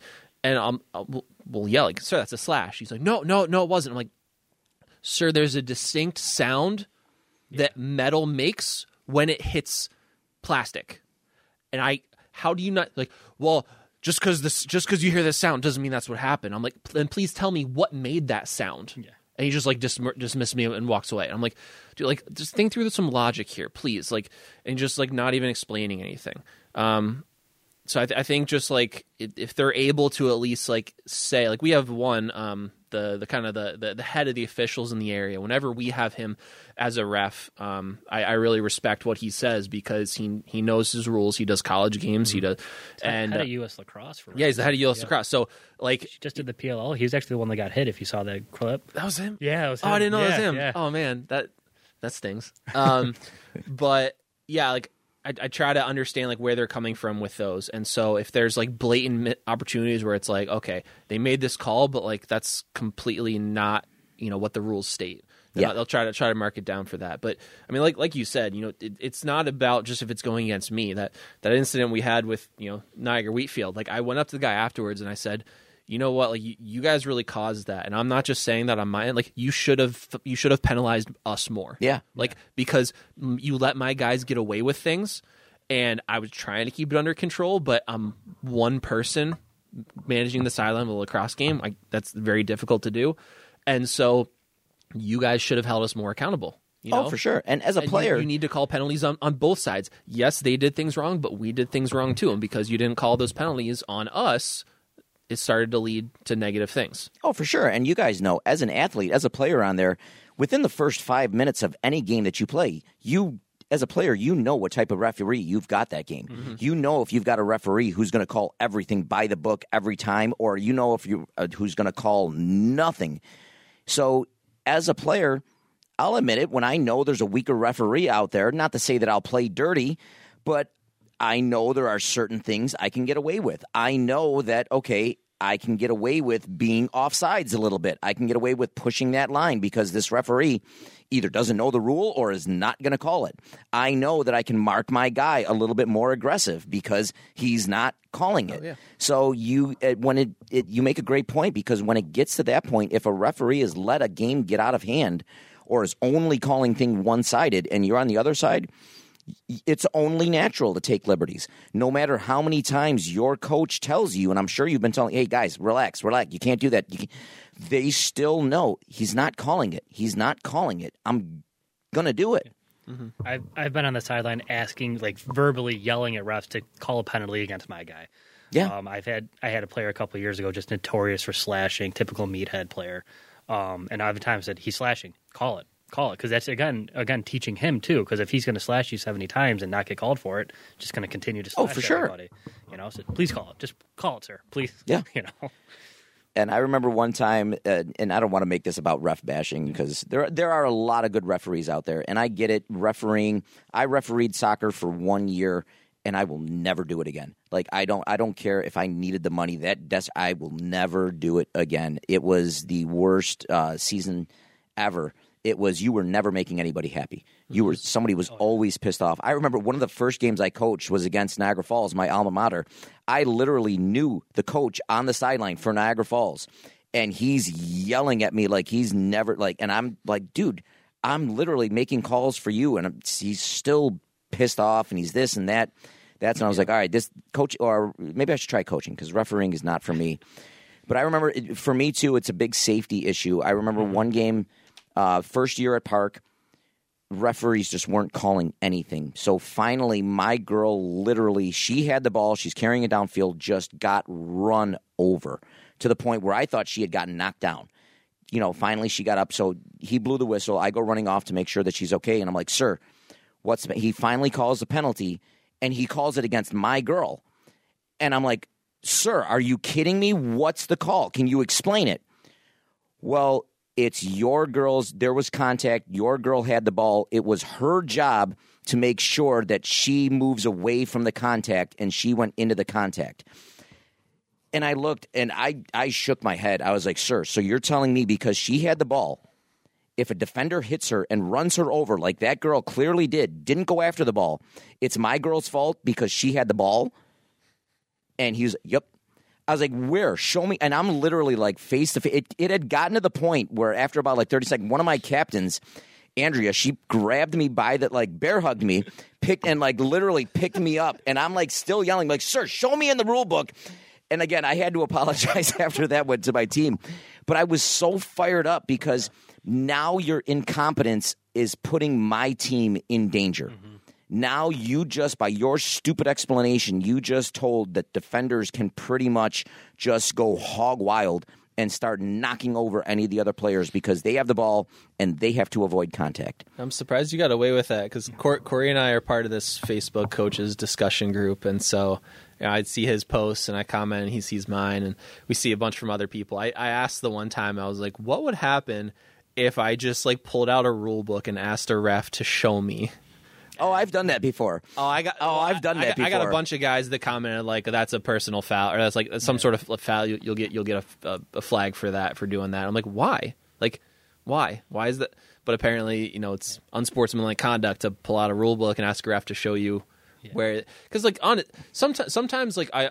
I honestly am a little bit confused because our, our rules change a little bit. There's some Yeah, nuances, and especially so in I'm the past like five years. I'm trying to do a lot changed. better with understanding the rule book. I I read it, you know, like a week ago. I'll probably read through it again a couple of times just to make sure that I'm truly prepared.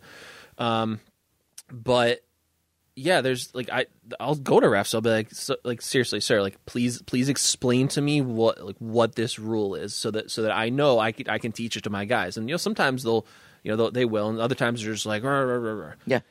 Oh, I'd say I'd say nine out of ten times, and I've done the same thing. Nine out of ten times, you'll find a referee that'll, whether they do it at halftime or after the game, Yeah. they'll they'll explain it to you.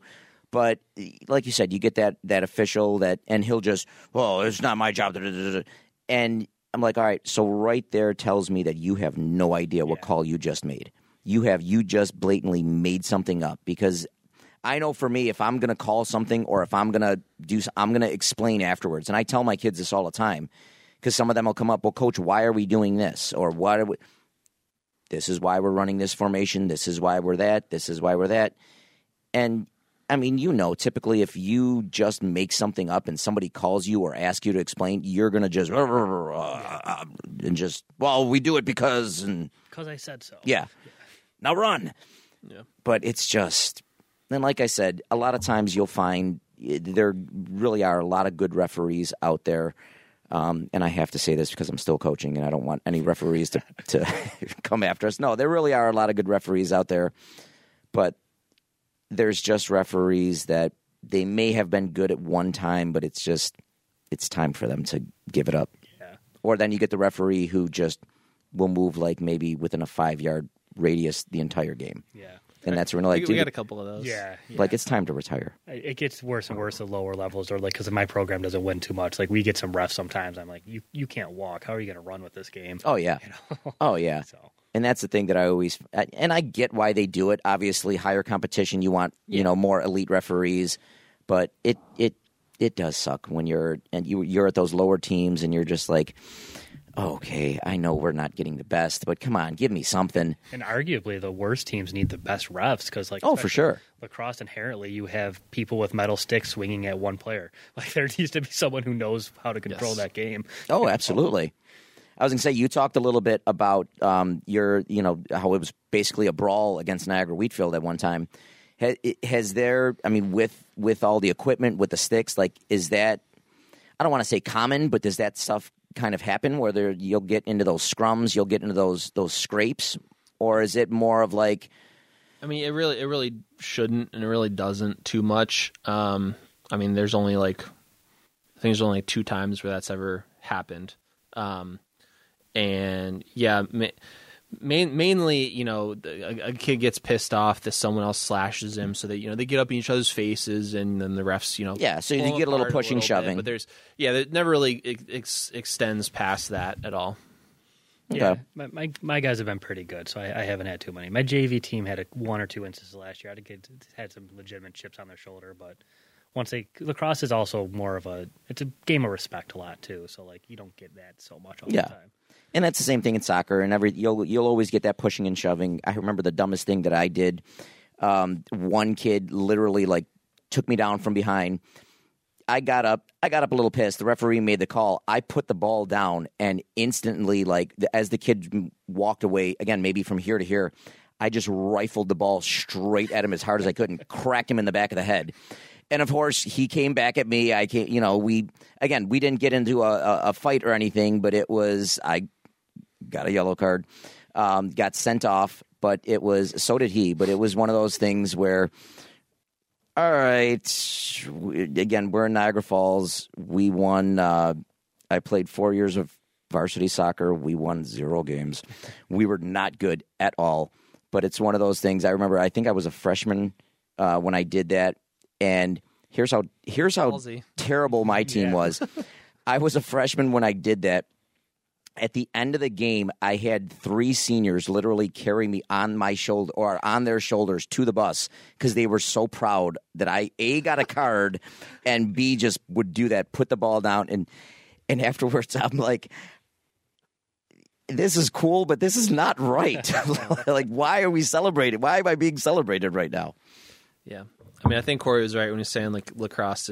We're trying to build it up more as like a game of respect. We we get kids that come out and they're like, uh, like they watch the Bandits, you know, Yeah. and they, and they see like all the physicality of that, and they're like, oh, but coach, like you can hit in lacrosse. I'm like, yes, but in a controlled manner, in- in a- in a Absolutely. specific way. Yes, you can use your stick and hit it against someone else's stick, but if you don't do it in the right spot, it's a slash, it's a flag, you know, and and so you- we we don't want to focus on that. Like, yes, there's the physical aspect of it, but we want to focus on the the the more nuanced part of the game. You know, the the the the, the defense, the, the the movement on offense, the passing and catching. Like that's the stuff we want to focus on. And and when we focus on that, then we get away from those situations that start to get a little bit out of control and people get testy.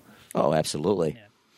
Um, now, speaking of the Bandits, uh, obviously a different format a little bit than high school. Um, have you guys played the indoor game? Because indoor, it's is it six on six like hockey, counting a goaltender? With the goalie, yeah. okay, um, and then high school, it's uh, it's like soccer, isn't it? Eleven on eleven with the goalie. Ten on ten. 10 on Well, it's, 10. not, it's not just high school. So there's there's field lacrosse and there's box lacrosse. Okay. And so field lacrosse is played outdoors on like a football or a soccer field, and it's ten on ten.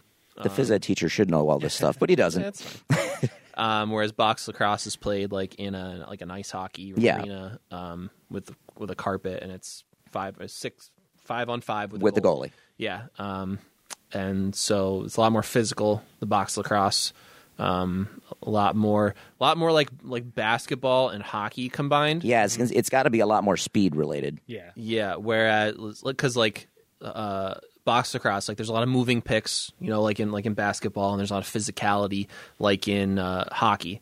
Um, you know, like playing hockey, if you skate through the middle, someone's gonna, you know, give You're gonna little- get popped. Give, give a little slash on on the on the ankles or whatnot. You play box lacrosse and you're just running through the middle, someone's chopping down on your wrists real hard. Uh, whereas field lacrosse, it, it kind of has those aspects, but it's a little bit more like uh, kind of like soccer, almost a little bit. Okay. Um, a little more where you got to set up the offense. It's a little more setting plays as opposed to, I guess, your traditional like uh, uh, quick give and go stuffs down. You know, Yeah, I back mean, and there's forth. there's some of that, but yeah, it's a little bit more. Let's let's set up. Let's get the ball around. There's more space, which favors the offense a lot more. Um, a lot. Both both games have their their uh, you know pluses and minuses. I'll, I'll say, and, and working on both can really help you develop as a player Oh, overall. absolutely. Kind of like when they had the old uh, indoor lacrosse or indoor soccer leagues where it was six on six, you know, five on five with a goalie, which I loved, especially the old boarded field at Sportsplex. Oh my God, so much fun.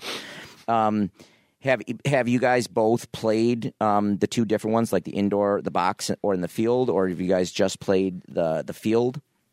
I mean, I play box recreationally. We the U, Yeah. ULAX does field in the summer, Okay. and then we would do box in the winter um, over at uh, um, Epic, the Epic Center, um, and it was fun. But it was it wasn't super serious. It wasn't super legit. Like there was you know one team who's probably would you consider them semi pro Yeah, most of them are. semi-pro that you know, they treated it as like their you know training camp and they would come out and cr- crush everybody and so if you weren't playing against them it was like a good you know a good game but going up against them you would just get crushed um but yeah were you were you playing in that or did Yeah, not- I, I played in that a couple. you times, did yeah. okay Did you guys you guys have a preference of whether field or box, or is it just kind of any given time? I I prefer field, um, simply because I I always played pole, so I hit the six foot stick. You don't use that inside, so Okay. I get playing with a short stick, and I I don't know how to catch or throw anymore. pick up ground or balls. pick up ground balls. He has a great video of me from a couple weeks ago. Is it really that difference Oh, playing with a short stick than a long stick? Yes and no. It's I've just played with a long stick for so long. I mean, you're talking difference of three feet. Like, I was gonna say. it is definitely when I'm not thinking about how to catch. Like I miss balls all the time. Like it's almost well embarrassing. you, i mean it's it's physics and so you got this smaller stick and it's it's a it's a it's a lever, you know. Yeah. So there's Yeah. there's a push and pull with a fulcrum, and so when you're doing that with a short stick, you know, it's it's one type of release, and the ball goes a certain way. When you have a longer stick, it's heavier, it's longer. You know, the release point changes. You have to change up the way that your hands are and, and how they move through it. And so you can be successful at both, but it just takes a little bit of time. Like I'll pick up a long pole to mess around with, and I'll I'll make a pass or two or, or shoot with it, and then I'll you know go off and I'll pick up my short stick, and that first pass you're like, oh, this is not the same. Yeah. Um, so yeah, it's it's different. Um, I mean, I'll I'll say I like the, I like I, I like field better just because that's what I'm used to. Um, even though you know I'm a I use a short stick, I'm an offensive player, so it's the same on both. But box is a lot more, um, you know, like I said, basketball related, and um, you know, setting picks, moving around. Um, the goalies are really padded up, and so it's a lot harder to score. Um, so I I was gonna say they're almost padded up like aren't they padded up almost like a hockey goaltender? Aren't More. they? More. More. Really? Yeah, a Yeah. lot more. like when they when they stand in the net you literally can't like see any of the net like i don't know how like you watch josh byrne dane you know Dhane Smith Tehoka like all those guys you, you see them score with ease and you're like what what how what do you see where are you putting the ball Yeah. um It's where you pick the biggest kid on the team. Like, dude, just stand there. like, no literally like, when they move like that's that's when goals are scored like they move and you shoot it where they moved from um but I mean, with box lacrosse, like I've kind of just taken more so to defense because, like, well, I can't score as much, so I might as well just, you know, stand there and you know hit guys as they're coming through. So I'd, I'd probably say I like the field game a lot better. Yeah.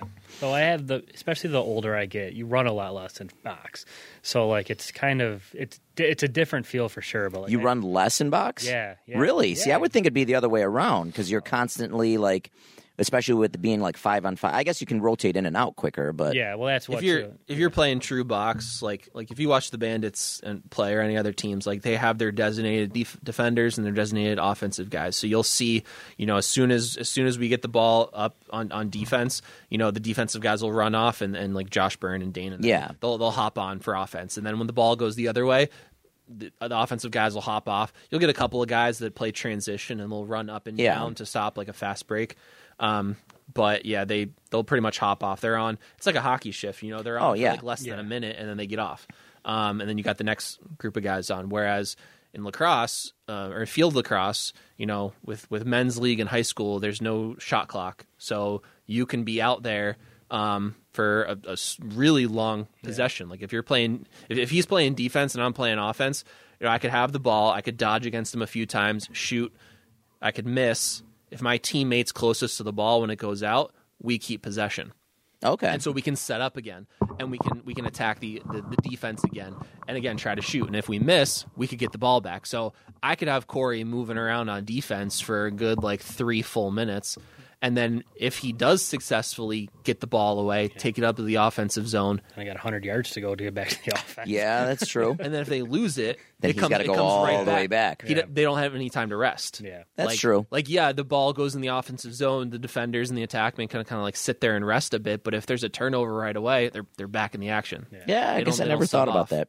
I mean, for for indoor uh, soccer, it was the shifts were quick. I mean, the shifts were like a minute and a half, two minutes. But when you're out there, you're running almost almost like a, a sprint um, or a very fast run, like almost the entire time.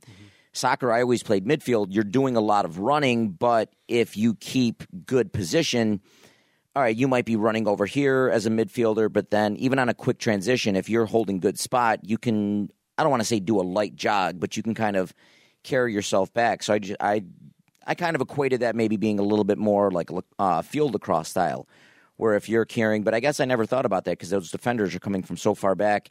You've honestly got to move up quicker, and then it's you've got to be back there quick to get on a quick transition. So Yeah, there's a lot more space in the field that you can operate from. Yeah. and, and get the defense moving. Um, and then there's a new version that they've developed for Olympic play because you know with having ten players on the field and then you got a whole bunch of guys on the bench, that's way too many players for the Olympic uh, format. You know they don't they don't want to have that many Olympic spots for for that many guys. yeah, So they develop a new format called sixes, which is basically like box lacrosse, but on a shortened field with okay, regular goalies, not box goalies, and a, and a regular size net, which again is six by six, whereas the box lacrosse it's four by four. Okay.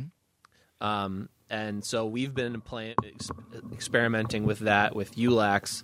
They've been doing that lately, and it's it's fun, but there's not as much subbing. You know, you're you're up and down constantly. Yeah. There's there's no face off. So as soon as you score, goalie picks up picks up the ball, tosses it down the other end. You're busting your butt back on. Oh defense. wow. Yeah, It's a, Okay. lot, it's a lot closer to like basketball than Yes. it is Okay. to hockey. Do you guys do you guys like it? Do you guys I mean, I like it. It's kind of it's kind of a, a we don't have the the space for it, so we've kind of shortened the field a lot. Um, so that kind of changes up changes up a little bit. Um, and uh, you know, th- there's been a lot of guys who have been no shows lately, so uh, the the seriousness of some of the past couple of games has kind of been down Okay. and so people just kind of like goofing around a little bit. But you know, when you got two teams that are really into it, it's a it's it's fun. It's a lot of a lot of back and forth, high scoring. Yeah, it's a little more like chaotic than like normal. Yes. Yeah. because it's so short and it's like ball up. I might no offense in two steps, you know. So I'm, I'm guessing just a lot of run and gun, not so much set plays. Yeah, Okay, very cool. Um, last thing I wanted to talk about, and then we'll get into our hot seat questions.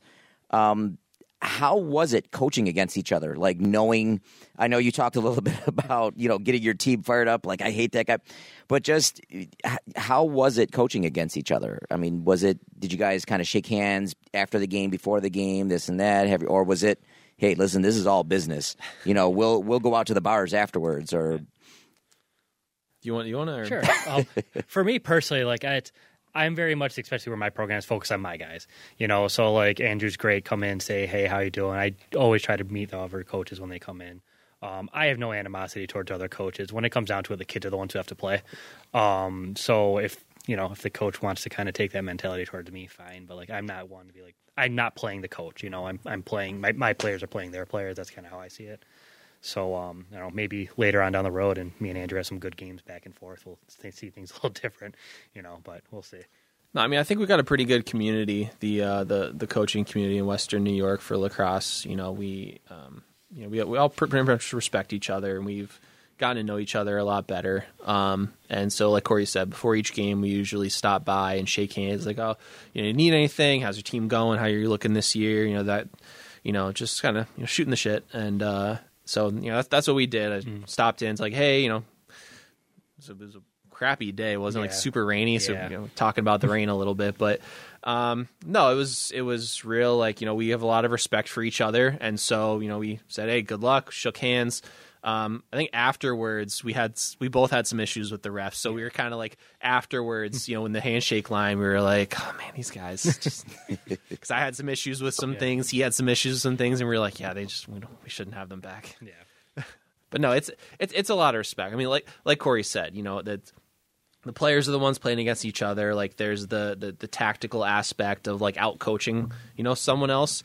Um, but I have a lot of respect for the for the other coaches in the area. Um, there's a lot of guys that have been doing it for a long time, and so for new guys like me and Corey, you know, we just we we we have to appreciate you know what they've done for lacrosse in Western New York, and um, they've built up some really great programs. Um, a lot of guys, you know, like, him, Corey taking over for John Fowler, um, Ed Greenway for Will East.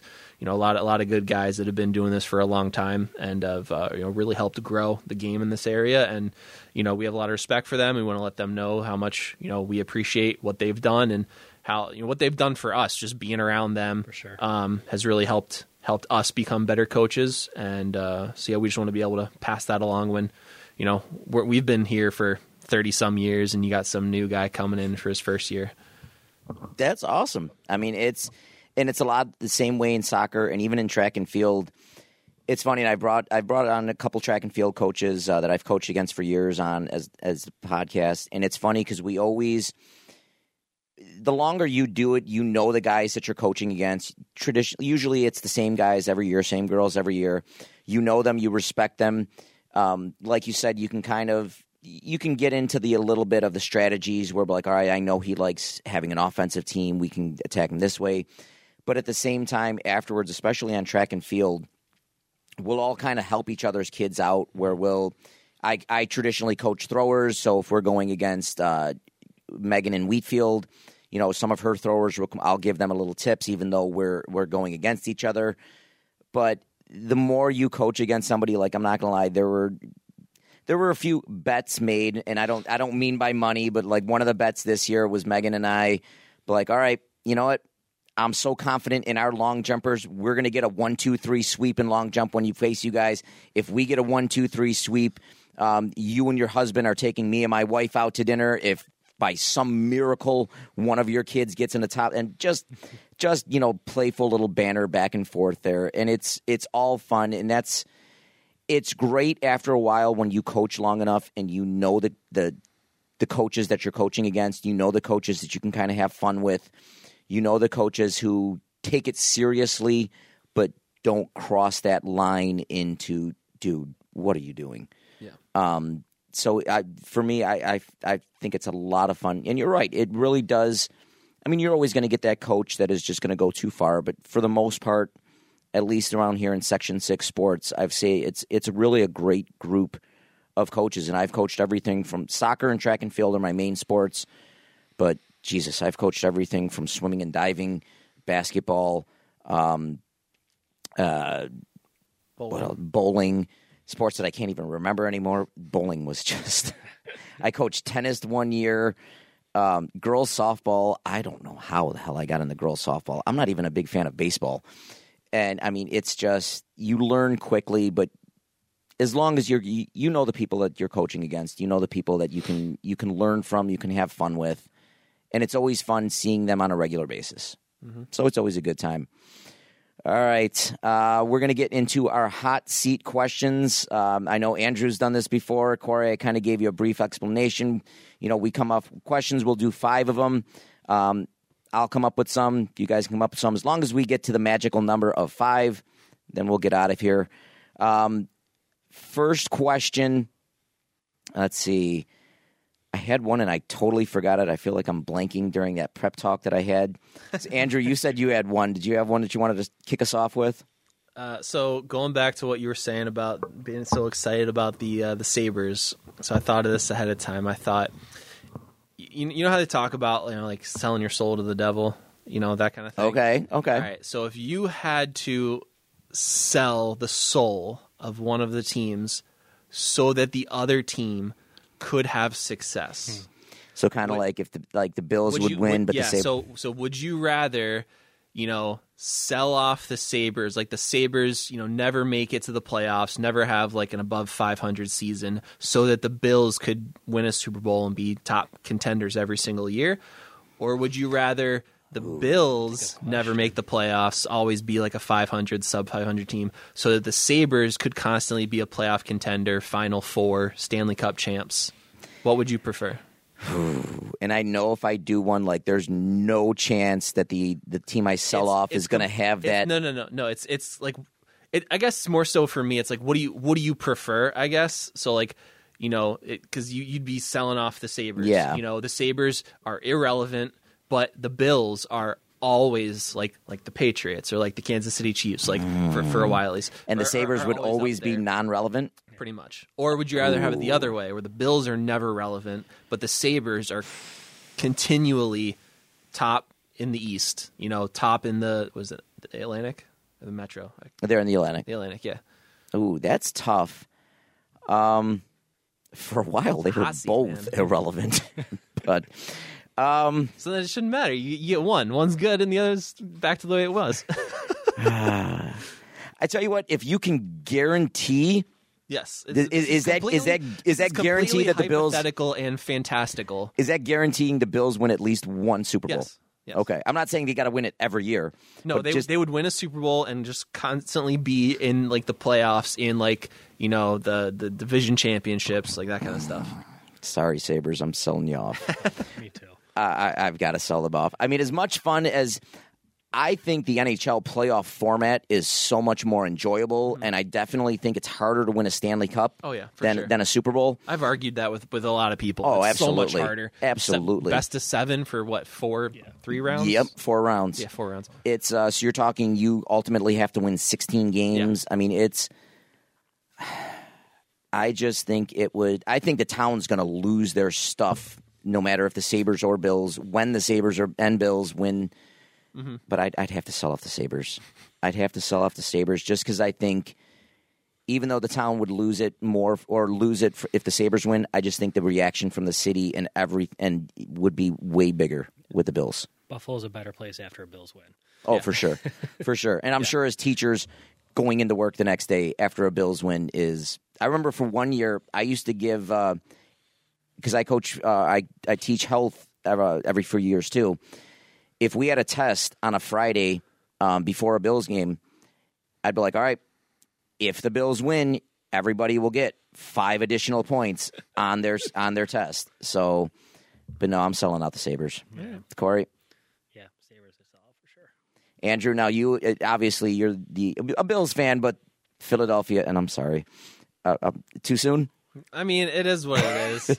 I'm gonna ta- I'm gonna take the high road like the Eagles have been, and not you know the low road like you know Juju Smith Schuster has, or you know some. Yeah, I'm some not of- gonna some lie, of the- that was just Bengals dumb. Guys, that know, was just dumb. Bradberry said it was a hold, and everybody can agree it was a hold, but you don't call it. Like Yeah. it was a hold, but you don't call it. So yeah, I'm I'm bitter. I'm frustrated going into work that Monday. I I'll tell you there. I have never been like more nervous to stand in front of a, a, a fifth grader than that day because I had one kid that was trash talking the Eagles so bad, and that Friday before I just I just chose to laugh and I was like, "Oh, buddy, your your your comments are, are just so hilarious because." You are just so wrong in everything you're saying. He was like, Jalen Hurts can't pass. They don't have any running backs except Jalen. He never, he, he really can't run very far. They don't have anybody to throw to, and all this stuff. And I'm like, okay, you lost to you you lost to the to the well, who did you lose to? Crap. Uh, oh, they're- oh, you lost to the Commanders. I'm like, dude, you lost to the Colts. Like, Yeah. like come on, like you, you can't be saying this to me. So I was like, I don't want to go in Monday and listen to what this kid has. Like, to say hon, to can me. I take a sick day? Could I take a sick day? Oh, of course. And there were some kids that came up. They're like, Mr. Williams, who won the Super Bowl? And I was just like, I just ignored them. I just kept walking. I'm like, eh. See, if I was the Eagles fan, I'd be like, oh, and the Bills were where? Yeah. Again, I'm trying to take the high road. So it was frustrating. I honestly wanted a Bills Eagles Super Bowl. I would have been ecstatic either way. Um, I would have loved it. You can yeah. kind of tell the way the Bills came in; they were just they were Yeah. gassed even before the playoffs started. Yeah. Josh is playing a little hero ball. Ye- yeah, he went back to that. That's a podcast for another. Oh, yeah. Yeah. I'd probably sell off the Sabres though. I want I want to see the Bills it, relevant more so. yeah. I mean, hockey like you still go to a Sabres game, have fun, even if you know they're a 500 team. But yeah, with with the and especially with the limited number of games that NFL teams have versus NHL teams, you get 82 games in the NHL season. Like, Yeah. if you're a 500 team, that means 40 41 of them are, are wins. Like that, and that's that's still a good time, you know. But yeah, I'd much rather the the Bills be uh, perennial contenders. I agree, and it's just I, I'm telling just one, just one, just one, One before, before I I die, just one before I die. Um, all right, I've got a question. Um, obviously, we're all teachers here, all coaches here. If you had to choose one other career, you can doesn't matter. We're not talking going back to school, whatever. Just one other career. Boom! It's starting right now. What is that other career besides coaching and teaching that you're doing? Um, I I started a pressure washing business a couple of years ago, so me is 100% full time pressure washer. Really? Best gig in the world. Really? Get paid to spray water on people's house. It's great. That is true. I never thought about Yeah, that. You get an employee that like pisses out, just spray. Yeah, but yeah, in and That's out. awesome. Make my own hours. Work in the sun. It's great. Okay, Yeah. very cool. Andrew, what about you? A chiropractor. Really? See, I'd be so afraid that I was gonna like move the wrong thing, and next thing you know, the person's like paralyzed. But if it was my career, like I'd know how to do it the right way. True. You know. Yeah. I just I when I was in uh, going into college, I went to the chiropractor a bunch, like to fix up my back a little bit, and I've just haven't been in a long time because my insurance stopped covering it. But uh, yeah, I just really I thought it, I thought it'd be cool to really have that innate understanding and in-depth understanding of you know every bone in the human body, and I'm a, I'm a big proponent of that. Like you know everything's connected to your spine. Like very true. you could have an issue that you think has nothing to do with it, but it's nerves that are causing that, and your nerves are housed in your spine. So it's just it's just cool. I've I've seen so many you know like videos and things of you know people having success stories just from you know a couple of adjustments, found some foundational issues that get fixed up, and I love hearing a good crack. So Um, I've used this question before. I before I've answered, I've always answered sports broadcast or whatever, which I still think would be awesome. I'm going to switch gears though. I'm going to give a new answer. I would love to be like a chef. I've always, for me, just cooking at home, whether it's making sauce, making ribs, putting steaks on there, marinating stuff. That was that's always just my relaxation. That's just my way to just. I, I love just going in there, and I'm I'm a big guy. Whether I make whatever I make, if somebody asks, "Ooh, that's that's great. Can I have the recipe?" I'll look at them. I can tell you what I put in it, Oh, God. but I have no idea how much or this. Like I just like Measure with your heart. pretty much. um, so I always found that very relaxing. I, I I thoroughly enjoy cooking, the chopping, the prepping work, whatever. I love it. Um, I would be a little worried that it's gonna, you know, once it becomes a job, it's no longer gonna be relaxing. But still, I I'm gonna I'm gonna have the answer of chef. So I'd rather get into a it. chef. I think it'd be fun. I like it Plus, you know, you got to try your food every now and then. So who doesn't want to? Who Always. doesn't want to try your food? always. All right, All right. Corey, you got a question? I do. All right. Gotten back into reading recently. Okay. So, best book that, or what's the book that has influenced you most, if you have one? Ooh, good question. Um, Andrew, do you have an answer? As the phys ed teacher, who's it's been a while since he's read something, has tried tries to think of one. I mean, pretty much everything I've read is something that my fifth graders are, are reading. You know, What, what's on the fifth grade uh, reading list? We're reading we're reading Hatchet right now, which is a really good book. Um, you remember Hatchet? Vaguely, I, I Brian- think I Brian think that might have been one of the books that I was supposed to read and, and like didn't read. Brian's plane goes down in the Canadian wilderness. Oh, okay, yeah, yeah, yeah. That's a good book. Um, we do this book every year. Um, at the beginning of the year, is called "Because of Mr. Because of Mr. Terupt," Okay, and um, it's got by a guy named Rob Buyea, and it's about a, a first year teacher, Mr. Terupt, and uh, he's wrestling coach actually. Um, and uh, he comes in, he's a fifth grade teacher, new guy, and he tells it from the perspective of seven students in the classroom. And he goes by month and so every time something happens you get the perspective of one student and then it'll maybe rewind a little bit to a little bit of perspective from the other student. And uh, what happens is mr Terupt has an accident and so the kids without him for a little while and the dynamics between the kids change and each kid is different you know it's like the like the breakfast club you got your Okay. you got your brat you got your nerd you got your you know your your jock your your reject like you got you got all those different characters and you see them grow and change and and um you know there's a lot of a lot of good themes that the kids can take away from that book and um it also you know shows me some ways that he interacted with the kids that made such a good impact on their lives and so there's uh, you know he's definitely a, a fictional character that um you know makes me think like you know how could I be a better teacher I could you know try to implement some of the things that he does with his kids that make him make them love him so much okay. Um, for me, the only reason I'm saying this is this is probably the it, it's an impactful book. It's probably the um, the most recent one I read. Uh, the five people you meet in heaven. Um, I don't know if you guys have read that. It basically talks about um, mechanic named Eddie. Talks about like his life story. Then it talks about like he's he's obviously passed, but it ta- it kind of flashes back where he meets this person in heaven because it talks about his army days. He meets this person in heaven because it's an old love of his. It really, for me, it just kind of it really hit me where it, it talks about just how you can reflect on on stuff that's made you you. Um, for me, I kind of took it in um, the coaching and teaching aspect where you know this is what i was um, way back in 98 99 when i just started the teaching program at canisius. This is where i was my first year when i got my class. This is where it, it almost just makes you uh, self-reflect a little bit just about your your life your career. Um, so i don't know. I, I, I thought it was a really good read. Um, i think i finished it i don't know two three months ago thankfully my wife has gotten me into reading more. Otherwise i'd be still watching netflix all nonstop. So uh, thank you vicky. Um, but it's i mean it's a great a great read a great book. Um, if not, if it wasn't for Vicky getting me to read more, I'd probably have to go back to like a book I read in high school, like of Mice and Men or Catcher in the Rye, Dr. Seuss. Dr. Seuss, Green Eggs and Ham.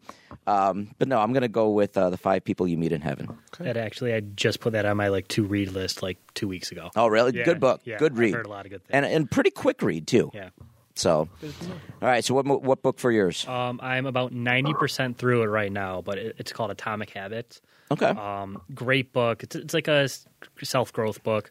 Um, Is that the the white one with the speckled? Yeah. cup? yeah. My wife has that. I yeah, got it. incredible. Talks about just like how little changes in your life turn to big things, you know, and how can you can influence your environment and what you do to like become what you want to be. Sweet. It, it, I I mean, I day three pages in, I was already adapting my life to it. So uh, yeah, Nice, it, okay. it's, I strongly, strongly suggest reading it. Okay. All right. Question four. All right. I was having this discussion with my wife the other day. Um, favorite sports movie? Miracle. That's what my wife said. She said Miracle. I love the movie, but I thought Disney went a little like just a little too Disney in it. But It's it's real life. Like what? it is true. What is false about it?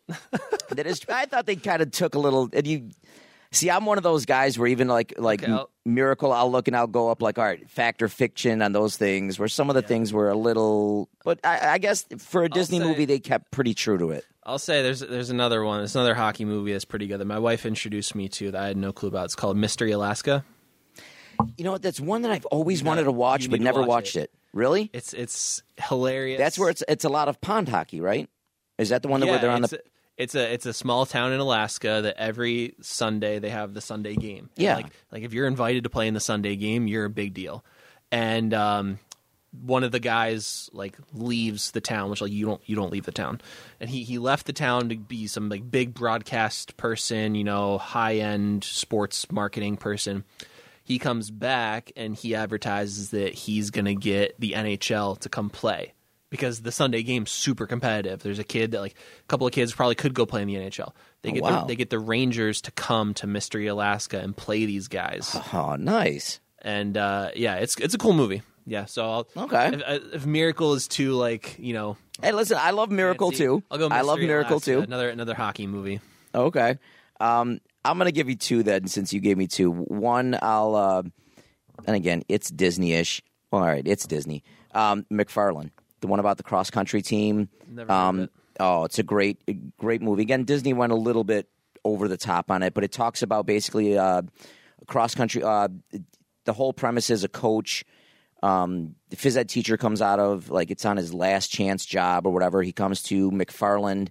Um, and it's basically a a, a very poor, very rundown area, very uh, Latino area, and he starts a cross country program or starts their cross country program.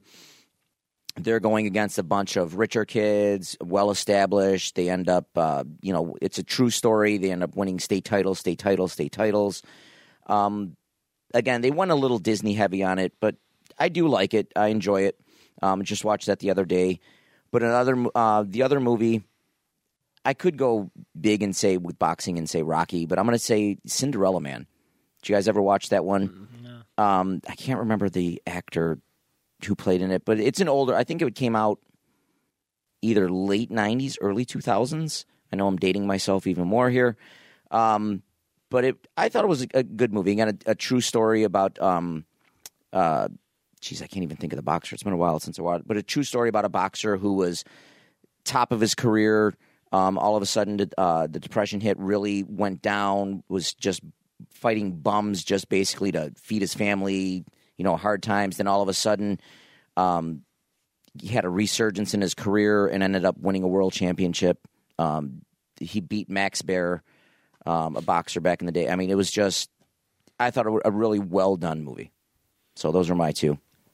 Um, I'm gonna go with a classic. Uh, Sandlot was my absolute favorite. You're killing me, Smalls. Good choice. Good Killing me. Smalls is like in my vocabulary almost every day. That's Um, awesome. Yeah. So You play ball like a girl. so and the, the lifeguarding scene. I'm telling you, every kid.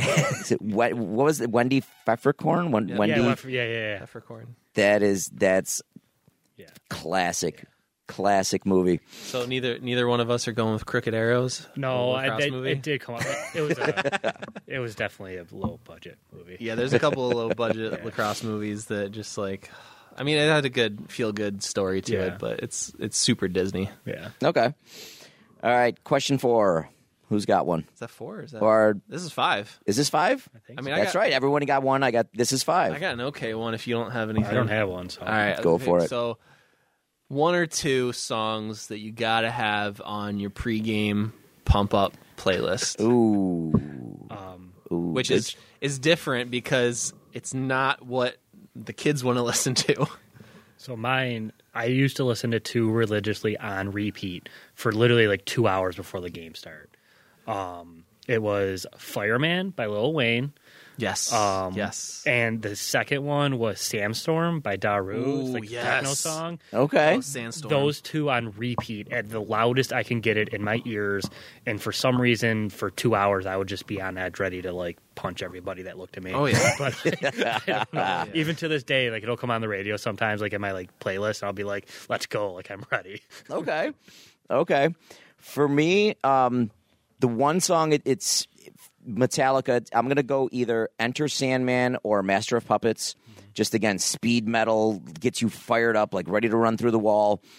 And then uh, the other one, I don't want to say it com- or brings me back down or whatever, but still fires you up. Um, Thunderstruck, ACDC. Um, and then I'm going to give you an, a bonus one on here. For whatever reason, this was always on my playlist, especially as a player and even now as a coach. Um, I always had to have a Frank Sinatra song on there. The short little Italian, of course, has to have a Frank Sinatra, but typically it was My Way or That's Life. But I always had that on on any pregame songs or whatever that I that I put out there. That's And it- Josh Allen's thing, right? Is it his? I think I think Josh Allen is a big Frank, Frank Sinatra before the game. and I didn't like this kid at the draft. What the hell am I thinking? um, no, that's awesome. I remember one time before a game, I had the uh, when we were playing at our home game, I had the the gentleman who does the music put on a Frank Sinatra kid or a Frank Sinatra song. He put on my and the second it went on, all my girls looked at me like. Coach, what the hell is that? Like, just this is when music. I turned into that old guy. That seven. This is when music was music. Um, but no, that's a that's a weird one I have on there. But yeah, for sure, uh, Metallica, Master of Puppets, um, Enter Sandman, basically anything Metallica, and then uh, Thunder or uh, ACDC Thunderstruck. Andrew, how about you? So I gotta have. Uh, I'm, I was debating between which Eminem song, either "Till I Collapse." Somehow I thought you were going to say Eminem. Love good, love some some M. Um, and then there's this other guy. Any favorite M? I was "Till I Collapse" is probably good. Oh, okay. Um, uh, yeah, I think probably that one. Um, and then uh, there's a guy, uh, NF. Um, he's a rapper. Okay. and uh, he's he's clean too. Like he doesn't. That's that's one reason why I like him. Like you can really understand what he's saying, and he's got good flow, and he doesn't curse at all. So it's great for a pregame playlist. Um, he's got a song called 100. Okay. You know, he's like, I'm on, I'm on 100 right now. Yeah, yeah. I think I heard that song. it's really good. I think I think my stepdaughter was playing that song. Probably he's he's really good. He's got good flow. It's basically like Eminem, good flow and rhymes, but like doesn't. Cuss. Okay. So yeah, I mean, you can't help but get pumped up to some Eminem, and then uh, I mean, I do I do like my like EDM like techno kind of stuff too. But like I put some of it on the playlist, and the kids are like. Coach, what are we listening to? I'm like, how can you like not get excited listening to this stuff? Like, just makes you so happy. You want to run through a wall. We we can on, on our field we can go through the speakers on Yeah. Bluetooth and I'll put Sandstorm on sometime when the kids are running. They're like, turn this off, and I'm like, no, like I'm getting going. They're like, Coach, you're watching us run. Like, why do you need to be excited? Sorry, we're running until I get tired. yes. All right. That I'm going to do a quick bonus question here, really quick. What's your rapper name? If you became a rapper, God. what's your rapper name? I was going to say the second you said Eminem, or the, I was like, you know what? I got to ask the question. What, what was your rapper name? be? Well, are there, are there parameters? Like, there's always those things where like your last initial and the last thing you ate. Or Oh, your the street color- side the and the- color of your shoes and the street you live on. Like, I don't know. Brown Jackson, here I am. No parameters, as creative as you want to be. That's a good question.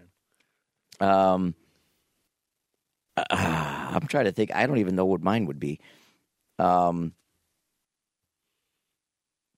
it, mine would have to be something like uh, I don't know. You know what? I'll be I'll be uh, little mafia or little little little Italian. What's an Italian like little Italian little I don't know. Little good fella. Little good fella. There you go. All right, I'm little good fella. Little good fella. I'm gonna. I'll go with what my, my kids at work call me, and actually, the kids coach too is uh, Money Mitchum. Money Mitchum. Yeah, Okay, I like that. That's it's perfect. it's stuck the past couple of years, and I I just roll with it now. Okay. Uh, I never really had a good, you know, nickname growing up. Like my college, some of my roommates would call me like Drewby, but I always put like A for Andrew and then like Will for Williams, like A Will. But I wouldn't want to do that. I'd probably do like like Big Will, Big Will. Something. Okay. I was gonna say A Will sounds good too. A Will, Big Will, something like that, maybe. All right, um, gentlemen. Thank you guys for coming on. Uh, listen, you guys are welcome anytime. We'll have to guys. We'll have to get you in here um, mid-season or maybe before you guys play each other. Do a little uh, We're not, little we're pre. not playing each No, other. yeah. oh, you guys aren't on the schedule this year. no. Well, they moved up to Class B, and we're still in Class C. And uh, his his schedule got filled up real quick. We couldn't get a game in, so uh, I don't know. It may, maybe we'll both be hosting, you know, holding up section Section Six titles. Yeah, maybe Yeah, There you go. maybe. that'd be pretty cool. I got Hey, a big w- hurdle to climb to do that. I mean, so do I. so Well, we'll definitely have to get you guys back in here to talk about how your season's going and everything. Thank you guys again for coming on. Um, and thank you guys for listening. Make sure to follow us on Facebook and Instagram and look for our YouTube channel at Stories from the Sidelines for all three. And we'll see everyone next week for another episode of Stories from the Sidelines. And let's go Sabres. Even though I wrote you off, let's we'll, we'll still make the playoffs. Let's go.